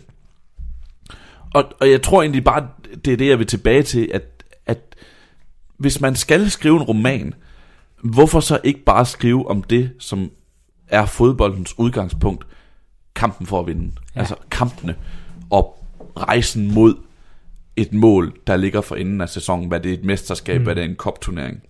Det er en rigtig god pointe. Fordi det kan så meget, og jeg kan, jeg kan sagtens forstå behovet for det her, som jeg har været inde på nu, også at skrive om alle skyggesiderne, mm. og beskrive, hvordan det er med medier, og med pengene, og med øh, de beskidte sider, og, og mørken, og mørket og alt det der. Men egentlig så kan det godt fungere, hvis man bare skriver en historie om et fodboldhold, der skal forsøge at vinde en turnering. Ja. Og så ligesom, hvis man gør det godt nok, og man øh, engagerer sig nok i de personer, der ligesom er med, om det er spillerne på holdet, eller om det er de fans, der, for hvem det betyder sindssygt meget, det her. Ved du hvad, så har du en fremragende bog. Og jeg kommer til, jeg sidder her øh, og kigger på en anden, som godt nok ikke handler om fodbold, i hvert fald ikke den europæiske udgave. Øh, Playing for Pizza, som handler om øh, amerikansk fodbold. Øh, den er skrevet John Grisham, som, som mange nok kender den Han her. er også en, øh, en vi kender, ja. Ja, præcis. En særlig stor i 90'erne, hvor han skrev alle de her øh, klienten, øh, Pelikan-notatet, The Firm, The Run- Runaway Jury, og alle dem her, som også blev sådan til Hollywood-film. Ja, Og han skrev den her for, nogle, for nogle år siden. Jeg tror, den er fra... Det kan jeg lige tjekke. Den er fra 2007. Og den handler øh, om Rick Dockery, som er en, en quarterback i amerikansk fodbold.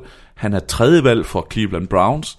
De spiller en afgørende AFC Championship kamp, hvor de fører øh, med 17 point, og der er kun et par minutter tilbage. Og så bliver Rick Dockery sat på banen øh, på grund af nogle skader, mm. og så går det bare fuldstændig galt, og de taber. ja. Og hans tid i NFL er slut. Og i stedet for, så kommer han bare, så han vil stadig gerne spille fodbold, det er udelukket, at han gør det på højt niveau i USA, så han kommer i stedet til den italienske liga, hvor han spiller for The Parma Panthers. Og så bliver det bare en let, humoristisk, spændende, sjov Mm, ja. bog om, hvordan øh, Rick og The Parma Panthers øh, kæmper der for at vinde mesterskabet i, i den italienske football league. Ja, Ja, for når vi, når, hvis vi vil have de der kritiske øh, kommentarer til, til, hvad der er galt med fodboldens verden, så læser vi jo artikler om det. Mm. Og, og øh, hvis vi har en fodbold, fodboldens skyggesæder, så læser vi måske nogle, nogle bøger, der handler om det. Øh, når vi læser de bøger, så vil vi jo gerne øh, have nogle følelsesmæssige oplevelser og, og, ved, og, og blive underholdt, ja. Mm. Øh, Og, og det er jeg vil hellere Det- kunne, ja, undskyld, jeg vil hellere kunne genkende, øh, genkende følelserne og genkende, øh, genkende glæden og genkende øh, øh, passionen for fodbold, end jeg vil, jeg vil kunne genkende, og det minder om Mourinho, eller det minder om, Mm. mm. om, øh, om noget fra virkeligheden. Ja, og det, og det er, det, det burde være så simpelt, fordi alle, der er ligesom et sportsfans, der samler en bog op, øh, og om, de, vil, de vil kunne sætte sig ind i det der med kampen om at vinde noget for enden af sæsonen. Ja. Og jeg, altså, det betyder, jeg, jeg, jeg, jeg bliver så lidt grebet af det der, og det, det er så fedt, og, og, og jeg, jeg, jeg, har, jeg Jeg har... man sidder de og holder med dem der, altså. Præcis. Ja. Jeg, jeg, har ikke, jeg har ikke læst de her bøger i 15, 20 år eller sådan noget. De her to, jeg nævner her, Vejen til Wembley og, og lige nettet. Øh, men, jeg, men jeg sad i går, og jeg har dem ikke, og jeg kunne ikke finde dem på biblioteket her i København. Øh, men jeg sad og researchede, og så fik jeg bare lyst til at læse dem igen. Ja, og så bare blæse igennem sådan en børnebog, der, Ja, ja. der handler om Belsize Park Bombers og deres kamp for at vinde FA-koppen. Og med, jeg, kunne huske, jeg kunne huske spillernavnene Bambi McFlintlock og Jimmy Ball og alle de gutter der, ikke? Og, ej, og deres Det er en rival- helte. de rivalisering mod Highpool og sådan noget, altså, uh, ja. Poul. ja. Så det, ja, flere, flere af den slags bøger Ja. ja. vil jeg gerne have. Det behøver ikke, det behøver ikke, det behøver ikke være øh, Det en... behøver ikke være så ambitiøst. Nej, det behøver ikke være så ambitiøst. Det skal bare være sjovt og underholdende og god læsning. Og så må man godt have ambitioner inden for den genre. Og, øh, og så tager jeg så også en bog, der så læner sig op af den. Det er jo, vi har brugt to år på at forberede. Der er nogle ting, der, der fungerer her. Øh, fordi jeg har også, også valgt en, en børne- eller ungdomsbog. Øh, som, øh, som kan mange af de samme ting, og, og derfor skal vi måske ikke bruge så meget tid på at snakke om den, men Ben Fauerbys serie om Martin og Thomas. Mm. Øh, han har han lavede en række der i slut 80'erne, de udkommet, kunne, kunne jeg se der, i, ja, midten af slut 80'erne. Martin og Thomas, der er en bog, der hedder På første hold, der er en, der hedder Professionel, der er en, der hedder På landsholdet, og så er der en, der hedder Til VM. Ja, jeg har to af dem stående på min bogreol om Ja, bagved det, her. det er stærkt. Jeg, jeg var lige inde og låne øh, på e-reolen, har jeg lånt til VM, for det var faktisk den, jeg ville tale om. Øhm, hvor det er jo, det er jo faktisk, det er så fjerde bind i serien, og hvor begge to er professionelle fodboldspillere. Øhm, hvad hedder han? Øhm, Martin, han er, han er så noget længst, fordi han øh, spiller i Bundesligaen, hvorimod Thomas han spiller for KIF i Kolding. Og øh, Ben Farabby er fra Kolding, så jeg kan tænke, at det er derfor, at de ligesom at det er, de kommer fra. Jeg mener også, Thomas tager til Vejle på et tidspunkt. Ja, det- det kan jeg jo huske Ja, som... men, der, ja, og, der, og det mener jeg, der var noget konflikt omkring, fordi at det var en rival jo, og sådan Mm. noget. Øh. Jeg kan bare huske, at jeg var glad for, at han skiftede til Jeg var fra Vejle. ja, det er det. det, er det. Øhm, men det er igen det her med, at man føler, at de her to gutter, der begge to har et mål om at komme til VM. Og bogen starter med, at, øh, at Martin, og nu skal jeg lige holde tungen i munden, det er Thomas, der spiller i Kolding. Han er med ligalandshold i Mexico, Mm. og skal ligesom kæmpe sin chance der, og, og der kommer man igen til at virkelig at holde med ham, og man håber på, at han kommer med til VM. Øh, ikke at det er jo noget, at jeg har prøvet, men det der med, med håbet om at blive udtaget, og det er jo det, den første bog også handler om, håbet om at komme på første hold, mm. Og drømmen, der går i opfyldelse, når man kommer på første hold i den lokale klub. Mm.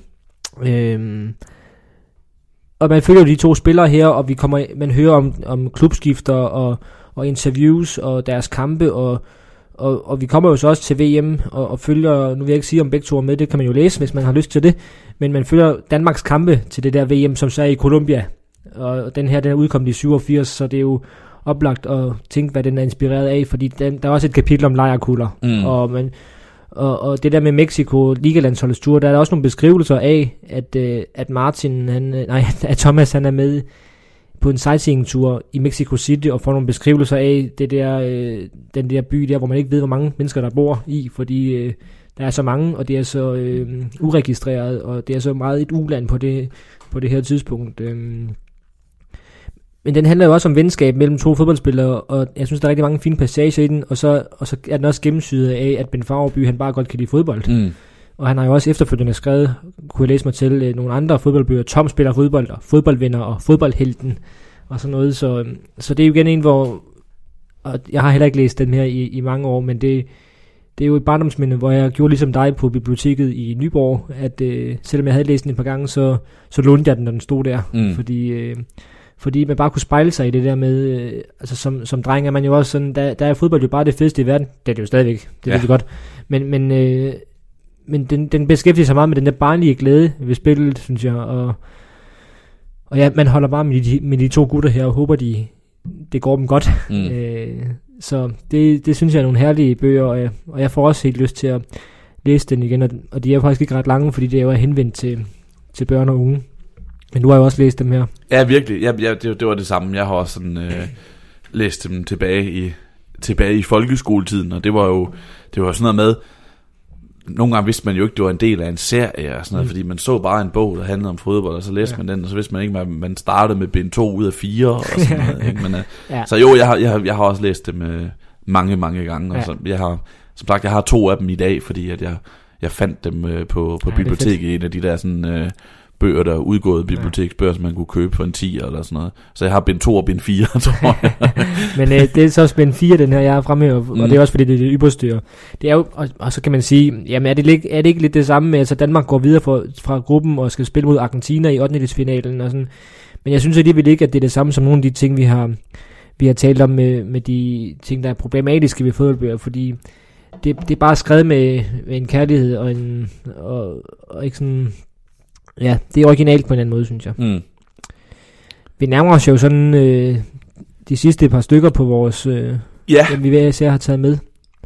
lad os... Øh, jeg tager min sidste, og det Ja. er nogen, jeg ikke har læst. Ja.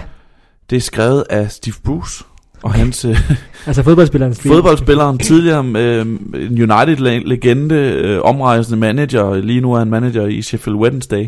Og han skrev i 1999, da han var Huddersfield manager, så skrev han tre bøger, der hed Striker, udopstegn, Sweeper, udopstegn, Defender, udopstegn. og, og, og jeg, har som, jeg har ikke læst dem, og de, er, ja, de skulle være fuldstændig umulige at, at skaffe i dag. Men jeg synes bare, at det kunne være sjovt lige at nævne historien om dem. Ja. Fordi det udkommer som sagt alle tre i 1999. Øh, og hovedpersonen i den her øh, bøger er en fodboldmanager, der hedder Steve Barnes. som, er Igen, manager, man kommer til at grine, så Ja. det er ikke altid godt. som er manager for øh, Lettersford Town. Og som har, som har en fortid i Mulcaster United. og så... Og, og Det udgangspunktet er sådan er... komisk. Ja, udgangspunktet i den første er, øh, øh, i den der hedder Striker, er en, øh, en angriber, en, der bliver fundet død i omklædningsrummet. Øh, Pat Duffy hedder han, og Barnes er selv mistænkt.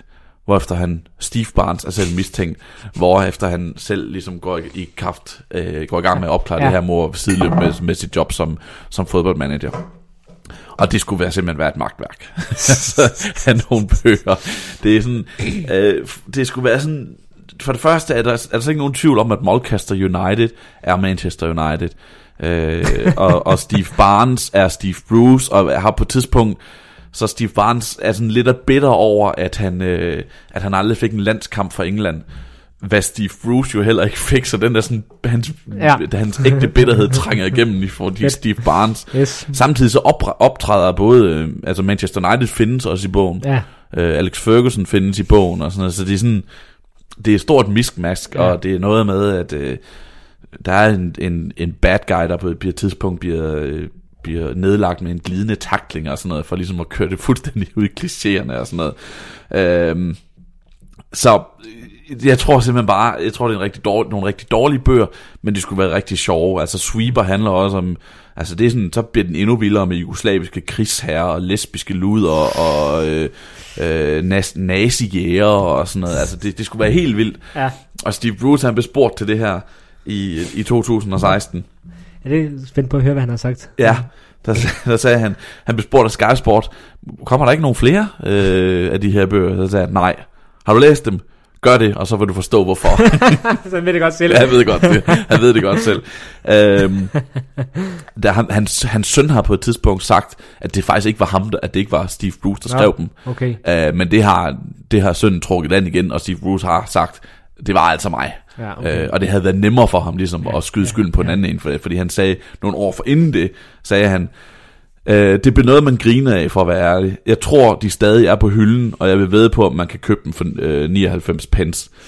Øh, ja. men det kan man ikke. Altså, de har været oppe og stå i 360 pund online, Okay. fordi det er bare blevet sådan nogle samleobjekter. Jeg har let lidt efter dem i Jamen, den er her uge. kult... Øh, Præcis, jeg har lidt efter dem i den her uge, og de er simpelthen ikke til at opdrive noget Ah, sted. er. Hvis man kan opdrive defender, eller undskyld, striker, sweeper og defender, så tror jeg, man skal gøre det. ja, Og det, jeg vil slutte af med et citat. I looked around the stadium and sighed. Football is a business, and a tough one at that. But the green playing area, well, that really is the field of dreams. Øh, Sådan, Steve Bruce, det er stor altså forfatter. Litteratur, litteratur på højt niveau. Øh, okay, fedt. I øvrigt, så vi snakkede om, øh, vi har- googlet lidt sådan inden, øh, hvad, hvad har der været. Frank Lampard har jo også lavet nogle øh, bøger om, om Frankie plays football eller sådan noget. Også en serie børnebøger, ikke? Ja, præcis. Øh, men øh, men dem, det er ikke dem, jeg har valgt at, at lukke ned på, fordi jeg, jeg vil gerne slutte sådan på, på toppen Mm. og sige, øh, hvad er egentlig den bedste bog, jeg har læst, hvor, hvor der er, altså bedste skønlitterære bog, jeg har læst, hvor fodbold indgår. Og det er Frederik Bachmanns Brit Marie var her. Den er der sikkert en del, der har læst, øh, fordi det er jo forfatteren bag den bog, der hedder En mand, der hedder Ove, som jo øh, virkelig er bestseller og en moderne klassiker nærmest øh, filmatiseret. Den her, den bliver også filmatiseret, udkommer senere i år. Og øh, den handler jo om øh, 63-årige Britt Marie, der er sådan en halvsur gammel dame, der er blevet forladt af sin mand, og som nu vil ud og bestille noget. Øh, så af kommunen, så får hun lov at passe et fritidshjem i den lille svenske by Borg. Det er en by i udkantsverige, hvor alt det er lukket, der er kun et pizzeria tilbage. Men der er et sted, der er liv, og det er på fodboldbanen. Øh, og det, hele den by her, den brænder for fodbold, øh, men Britt Marie, hun hader det. Mm. Og så udvikler det sig jo derfra. Øh, men det, der fungerer så godt ved den, det er, at øh, det er jo, altså fortællingen, det handler om alt andet end fodbold. Men, fodbold, det, men alligevel er det gennemsyret af fodbold. Mm. Altså, og, og, og, og der, der er så mange gode beskrivelser af, hvad det er, fodbold kan med at binde folk sammen, og med venskaber, og hvad det kan gøre for et lokale samfund. Og jeg tænker, det, er, det, er en bog, det er en bog om udkendt men det er også en bog om fodbold. Det er Ja. en bog, også en bog om venskab. Det er også en bog om at blive gammel. Det er også en bog om at finde sig selv. Øhm, så, så, øh, så som det står her på bagsiden, øh, Frederik Bachmanns roman er et portræt af en lille by, som er let at overse. En roman om kærlighed og nye begyndelser, om at sparke til bolden, når den ligger der, og om værdien af at blive set, om en kvinde, som har ventet hele sit liv på at begynde at leve. Og det der med at begynde at leve, det har han øh, en rigtig god beskrivelse om, øh, netop i forbindelse med fodbold. Og det vil jeg lige øh, læse lidt op, lidt op af her. Øh, det starter med, en, han fortæller lidt om, hun er jo gammel, hende her, øh, så hun reflekterer på et tidspunkt over, hvornår har hun egentlig levet. Mm. Og der bliver nævnt sådan noget med, med et teaterstykke, eller øh, hendes mand, eksmands hjerteslag mod hendes håndflade, mens han sov, øh, barnelatter, altanvind, tulipanduft. Den første forelskelse, det første kys, enkelte øjeblikke. Et menneske, et hvilket som helst menneske, får så forsvundne få chancer for at leve i et enkelt af dem. Slippe grebet om tiden og falde. Elske noget fuldstændig vildt og ubehersket. Eksplodere af lidenskab. Enkelte gange, måske mens vi er børn, for dem af os, der får lov at være det. Men derefter, hvor mange åndedrag tager vi så uden for os selv? Hvor mange rene følelser får os til at juble højt og uhemmet? Hvor mange chancer får vi, at blive velsignet, får vi for at blive velsignet med hukommelsestab? Al lidenskab er barnlig. Den er banal og naiv. Den er ikke tillært, den er instinktiv, og den oversvømmer os, vælter os, skyller os væk.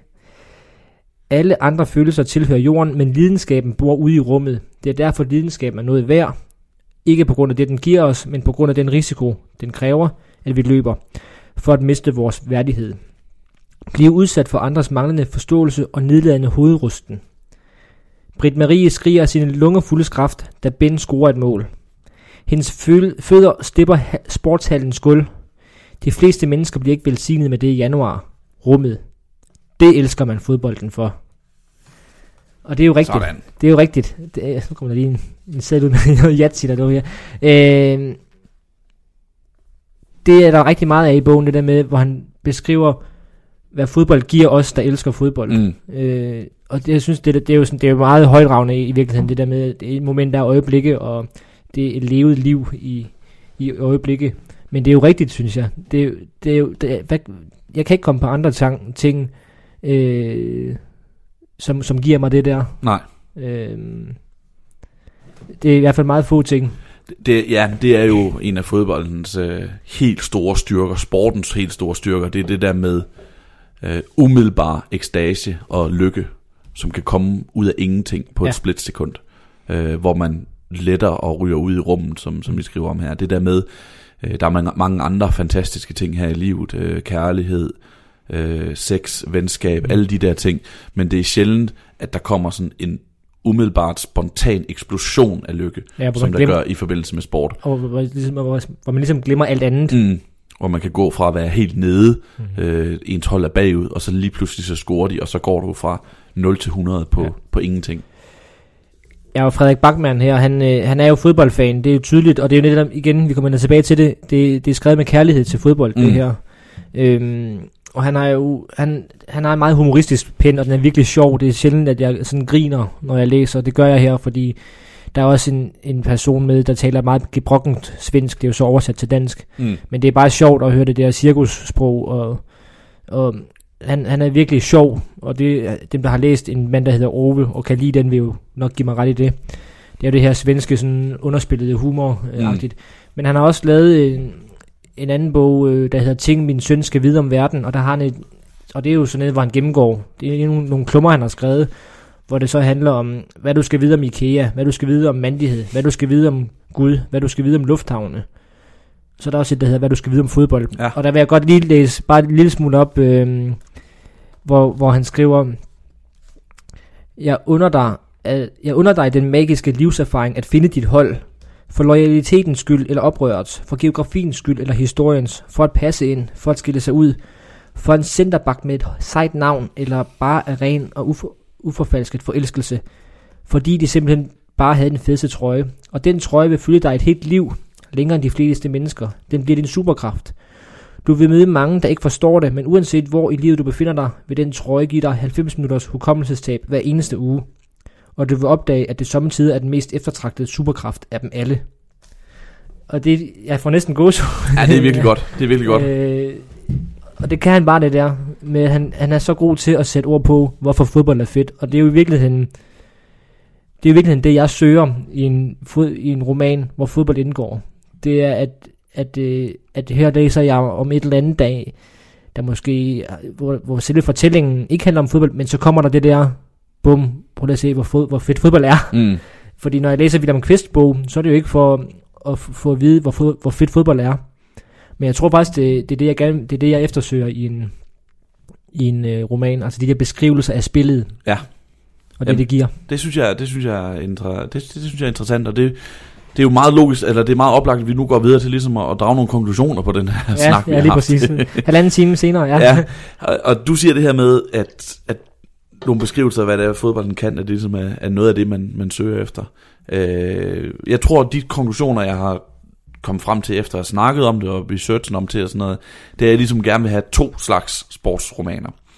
Den ene er den, jeg har sagt, giv mig nogen, hvor vi bare følger et fodboldhold fra starten af en sæson til slutningen, og får os til at leve os med i personerne, spillerne, fansene, trænerne. Det er også det, som gode sportsfilm kan. Præcis, ja. Jeg behøver ikke meget mere end det. Jeg skal bare, jeg skal bare gøre det, skrive det godt nok til, at jeg bliver engageret i, hvorvidt de her kommer til at vinde det her. Ja. Hvad enten det er Belsize Park Bombers eller Parma Panthers i den amerikanske øh, fodboldliga i, i, i Italien og sådan nogle ting. Det vil jeg gerne have. Mere, mere, mere forlanger jeg, ikke? Præcis. Alternativt er det det her med, brug fodbolden, brug sporten som en ramme. Ved siden af mig her, så har jeg den bedste sportsroman, jeg har læst, tror jeg. Uh, Chad Harbacks uh, The Art of Fielding, som den hedder på, på engelsk, Kunsten at gribe livet.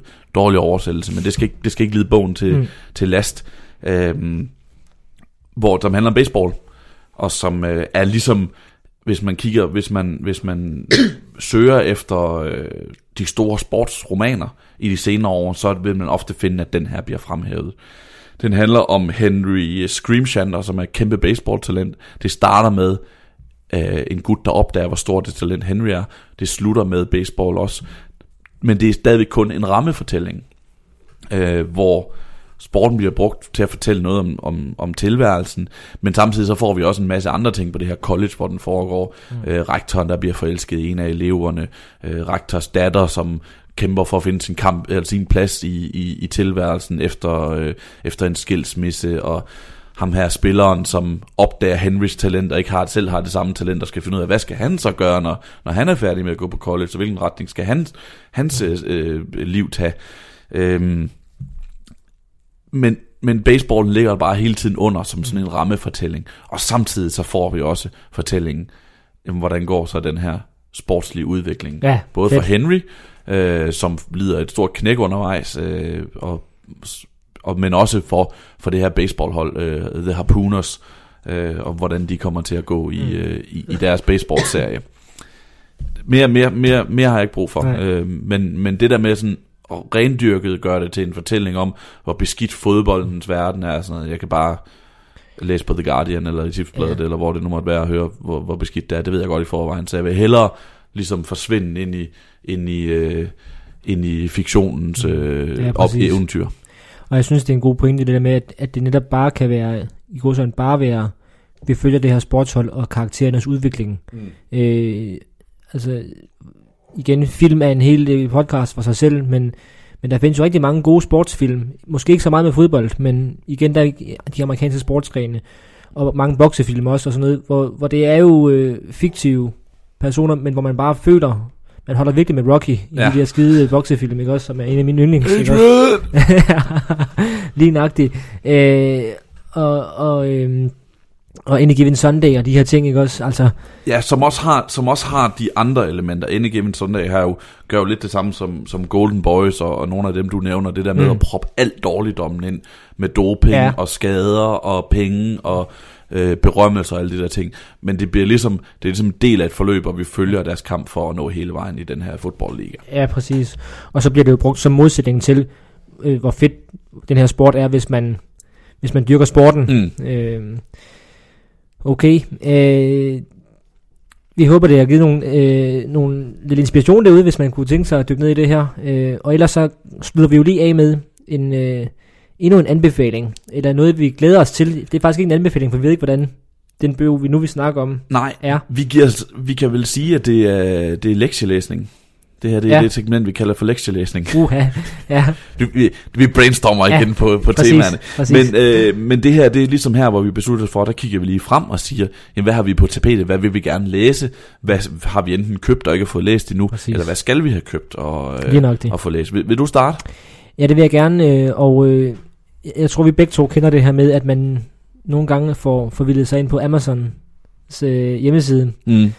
Og pludselig ligger Og- der otte bøger op. Lige præcis, så ligger der lige pludselig rigtig mange bøger i den der indkøbskur, og det gjorde der ved mig øh, sidste forår op til VM, hvor jeg tænkte, nu skal, nu skal jeg lige have lidt læsestof til VM, fordi der er jo aldrig nogen artikler at læse under sådan et øh, VM-slutrunde. Nej, og man har jo generelt masser af tid Ja. ja. til at, at sidde og læse på, på de der dage, hvor der er fire fodboldkampe. Ja, så man både skal se og skrive om Ja, og sådan noget.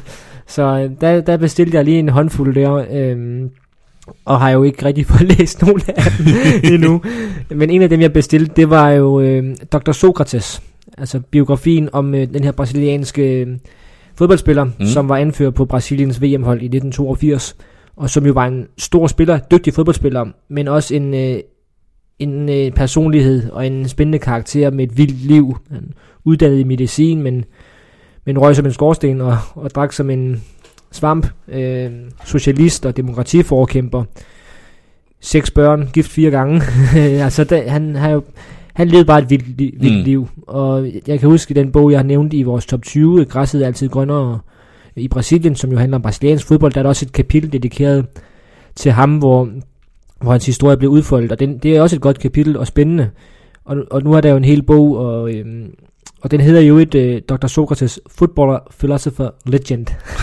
Dej, Okay. Dejligt Ja. stor, storladen, ikke også? Bestemt. Øhm, Vi dropper lige bogstaverin for lige, for vi skal lige presse legend vi ind. skal lige have Legend med. Ja. Øh, men øh, hans historie vil jeg gerne øh, have foldet ud, så den, øh, den er på min to-read-liste. Mm. Forståeligt. Har du læst den? Nej, jeg har ikke Nej, læst den. men, Men øh, Sokrates er en, en virkelig en, en fascinerende figur. Mm, præcis. øh, og en af de, de helt store i fodboldens verden, og, og kombine- kombinerede jo det der med at være en stor spiller med samtidig at have noget uden for banen. Det var ikke kun enten eller, at Mm. ja, han spillede godt nok nede, kun nede i den tredje bedste engelske række, men han læste rigtig mange bøger. Øh, for nu at tale et fiktivt eksempel. Det, det, ja. det, var virkelig, det var virkelig en stor spiller, det her, som også var noget ganske særligt. Ja, præcis. Så øh, den, den håber jeg kunne få, få, få et mig igennem øh, sådan inden for en overskuelig fremtid. Ja, jeg ved ikke, om det er for oplagt at lave det her med en, en stor spiller, der også var noget ganske særligt øh, til den bog, jeg har valgt, så jeg det, skal synes have jeg, læst. det synes jeg godt, du kan. Øh, det er Chris Sweeney's Mad Dog Gravesen, The Last of the Footballing Mavericks. Fed titel også. Ja, virkelig. Øh, eller, men jeg er sådan, det her det er jo en bog om Thomas Graversen, Ja, der er på, skrevet på engelsk. på engelsk, altså skrevet af en, af en, af en engelsktalende forfatter, og det ser vi jo ikke særlig meget, at der er sådan uh, af englænder, der skriver om bøger om, om dansk fodbold. Nej, det er vel sådan Jan Mølby. Øh, Ja, Mølby kom, og Danish Dynamite kom for Ja. nogle år siden, der handlede om det danske 80 landshold. Men det er jo ikke noget, vi ser øh, særligt ofte, det her Mm. engelsksprogede bøger om, om danskere. Nu er der så kommet en om Thomas Graversen, og det er simpelthen et must og, og for mig at læse, fordi, som jeg nævnte tidligere, jeg er fra Vejle. Thomas Graversen er en af mine store fodboldhelte. Øh, ikke kun fordi han er fra den by, jeg også kommer fra, men fordi at han var en helt forrygende fodboldspiller. Øh, og jeg går, jeg går en lille smule nervøst ind til den her bog, vil jeg Ja. også sige. Fordi da den udkom her i, i februar, der kom der jo sådan øh, øh, nogle, ud, nogle uddrag af, og nogle, Ja. nogle, nogle, nogle, nogle klip fra, hvad, hvad handler Ja. den her bog om. Og det, der ligesom blev fremhævet, det var, at han, han engang havde smidt rundt med Ronaldo nede på Real Madrid, og havde mistet en tand, og at han havde fyret, fyret fyrværkeri afsted mod Wayne Rooney, og øh, Ja, noget... Ja. At han efter karrieren har spillet en masse poker i Las Vegas, og vundet og tabt en masse penge og sådan noget. Altså, hvis det kun er det der Mad House, han vil have. Præcis, Ja. fordi Ja. jeg synes jo, det er, jeg, jeg synes jo, det er synd, og, og det, det er også det, titlen antyder, ikke? The Last of the Modern Footballing Mavericks. Ja, det er rigtigt. Øh, og der var en, en, en, en undertitel i, øh, en underrubrik i The Independent, der beskrev den. The midfielder was renowned for his tough tackling, but is better known for his off-field exploits. Nej, det er, det er forkert. Jeg, jeg, synes Synes jo jeg. ikke, jeg synes jo ikke, jeg tænker på Graversen som en takler. Når jeg tænker på Thomas Graversen, så tænker jeg på den bedste aflevering, jeg nogensinde har set, som han laver til Dennis Rommedal i en landskamp op på Island, hvor han er over. Det var jo sådan en, jeg kan huske, øh, jeg var fodboldtræner på en overgang, øh, og var på nogle af de her DBU-kurser. Altså, der, der, var det jo, der var det jo ham, der blev brugt som det der det gode eksempel mm. På, hvordan man skulle... Jeg kan lige se de der arme for mig. Ja, Altså, han var en suveræn kroppen tekniker. skulle være i... Øh, ja, men, øh, og han har jo fået, øh, Thomas Gravesen har jo fået en revival her det Ja. seneste års tid, fordi han jo heldigvis er kommet op til overfladen igen i Mm. forhold til, ikke, i- altså han har jo ikke været, han har jo ikke været, ligget i nogen rendesten, han har jo levet et rigtig godt liv, Ja, han efter har, sin ja, ja, ikke også? jeg har mødt ham han- flere gange nede i byen nede i Ja, Vejle, hvor han altid er, er venlig og medkommende. Men han har jo ikke, han har jo været, øh, han har jo haft det her presseskyhed, øh, eller i hvert fald ikke stillet op til interviews, øh, og det har han jo så begyndt igen, når han er ekspert på sekseren, og Mm. Og han er bare kommet til, tilbage og blevet en del af mediebilledet, ja. hvilket er rigtig fedt, og han har jo lavet nogle suveræne medieoptrædener i, i nogle forskellige sammenhænge. Ja, Så- fodboldministeriet, Medianos Ja, ja, fodboldministeriet, som, som et af de mest berømte eksempler, Ja, lige som præcis. øh, virkelig, virkelig anbefales at høre det er en fremragende, hvor han fortæller røverhistorier. Ja, lige præcis. Øh, så, og jeg kan selvfølgelig skal, skal den der der læses, øh, net- netop fordi, øh, at han er sådan en stor personlighed i, i dansk fodbold. Øh, men jeg kan godt forstå, at du er lidt nervøs. Ja, det der, altså, ja, fordi nu, nu med den her fodboldministeriet episode lige, og der, der fortæller Thomas Graversen jo røverhistorier. ja, og det er fandme sjovt. Og det er fandme sjovt. Men så, så skal vi også have modsvaret. Ja. At der er nogen, der fortæller, hvor fantastisk en fodboldspiller Thomas Graversen var. For det var han virkelig, og det er synd, hvis han huskes som kun for øh, at hive en tand ud på Ronaldo, eller Mm. sørge for, at Ronaldo miste en tand. Og, og så det her med, at The Independent skriver, his tough tackling. Nej, det var ikke det, Thomas Graversen var bedst til. Det var ikke de, de hårde taklinger. Det var en del af hans spil, men det han var bedst til, det var at have en af de, altså, det var at være en af Europas bedste midtbanespillere og styre en midtbanespiller. Ja, fordi når vi sådan snakker, nu har vi snakket om William Kvist, og vi, nu refererer vi jo igen til Frankie Boy. Altså, jeg, jeg vil jo gerne læse Frankie Boy-bogen Mm. mm. om Thomas Grausen. Jeg vil næsten hellere læse øh, ja, i Jens Andersens øh, Ja. Thomas Grausen-historie, end jeg vil læse Thomas Grausens øh, selvbiografi. Jeg ved godt, han har lavet en, en min version sammen med Kurt Lassen på et Mm. tidspunkt, men jeg, kunne- jeg kunne godt tænke mig at læse den der, den fulde øh, Thomas Grausen, ambassadøren, Ja. om Grausen. Det vil jeg Også, gerne. øh, Det vil jeg også gerne. Det der, det, der giver mig en lille smule håb for den her bog, som vi måske kan vende tilbage til i en senere episode, ja. det er, at jeg læste et interview med forfatteren Chris Sweeney på et uh, Celtic fansite, Ja. fordi Thomas Grausen sluttede jo som bekendt i Celtic. Mm. Og der siger han specifikt, en ting, der overses med alle hans udskejelser og bizarre hændelser, er, at han var en topspiller med store kvaliteter. Alle fodboldfolk, alle fodboldfolkene var ivrige efter at understrege, hvor god han var, og at han nok var bedre, end de fleste fans anerkender. Så jeg håber meget, at den øh, del af det Mm. også er en, øh, at den del af Thomas Graversen også er en del af bogen. Øh, men det finder jeg ud af, at vi vender tilbage til det en, en, en anden god episode, tænker jeg. Øh, ja, det var det. Det var det, ja. Øhm, jeg tænkte, at da vi skulle mødes her, det er en, en time til halvanden måske. Nu nærmer vi os en time og 50 minutter, Ja. og Så sådan der går kan det. man bare se. Men øh, det har i hvert fald været, været rigtig sjovt at dykke ned i de her fodboldbøger igen. Øh, og øh, det håber vi også, at det har været interessant at lytte til, jer der hænger på endnu. vi vil rigtig gerne høre feedback på det her, hvis man har, har ris eller input eller ros øh, for den sags skyld. Så, øh, så lad os endelig vide, om, øh, om I kan lide at høre det her. Og øh, så satser vi jo på at vende tilbage Det er planen. en gang i, i april. Mm. Satser vi på. Mm. Og så, øh, så skal der snakkes fodboldbøger igen. Der er vi ikke så meget mere at sige nu, Sebastian. Det tror jeg ikke, nej. Øh, vi håber, det har været interessant at lytte med. Send os ris og ros, send os idéer til, hvad I. Mm. synes, vi skal snakke om. Øh, vi tager imod det hele. Det er ikke sikkert, at vi kommer til at følge det hele, men vi, vi vil meget det gerne høre fra jer. Ja. Og så håber vi, at øh, det været interessant at lytte til. Vi lyttes ved en anden god gang. God Okay. læsning.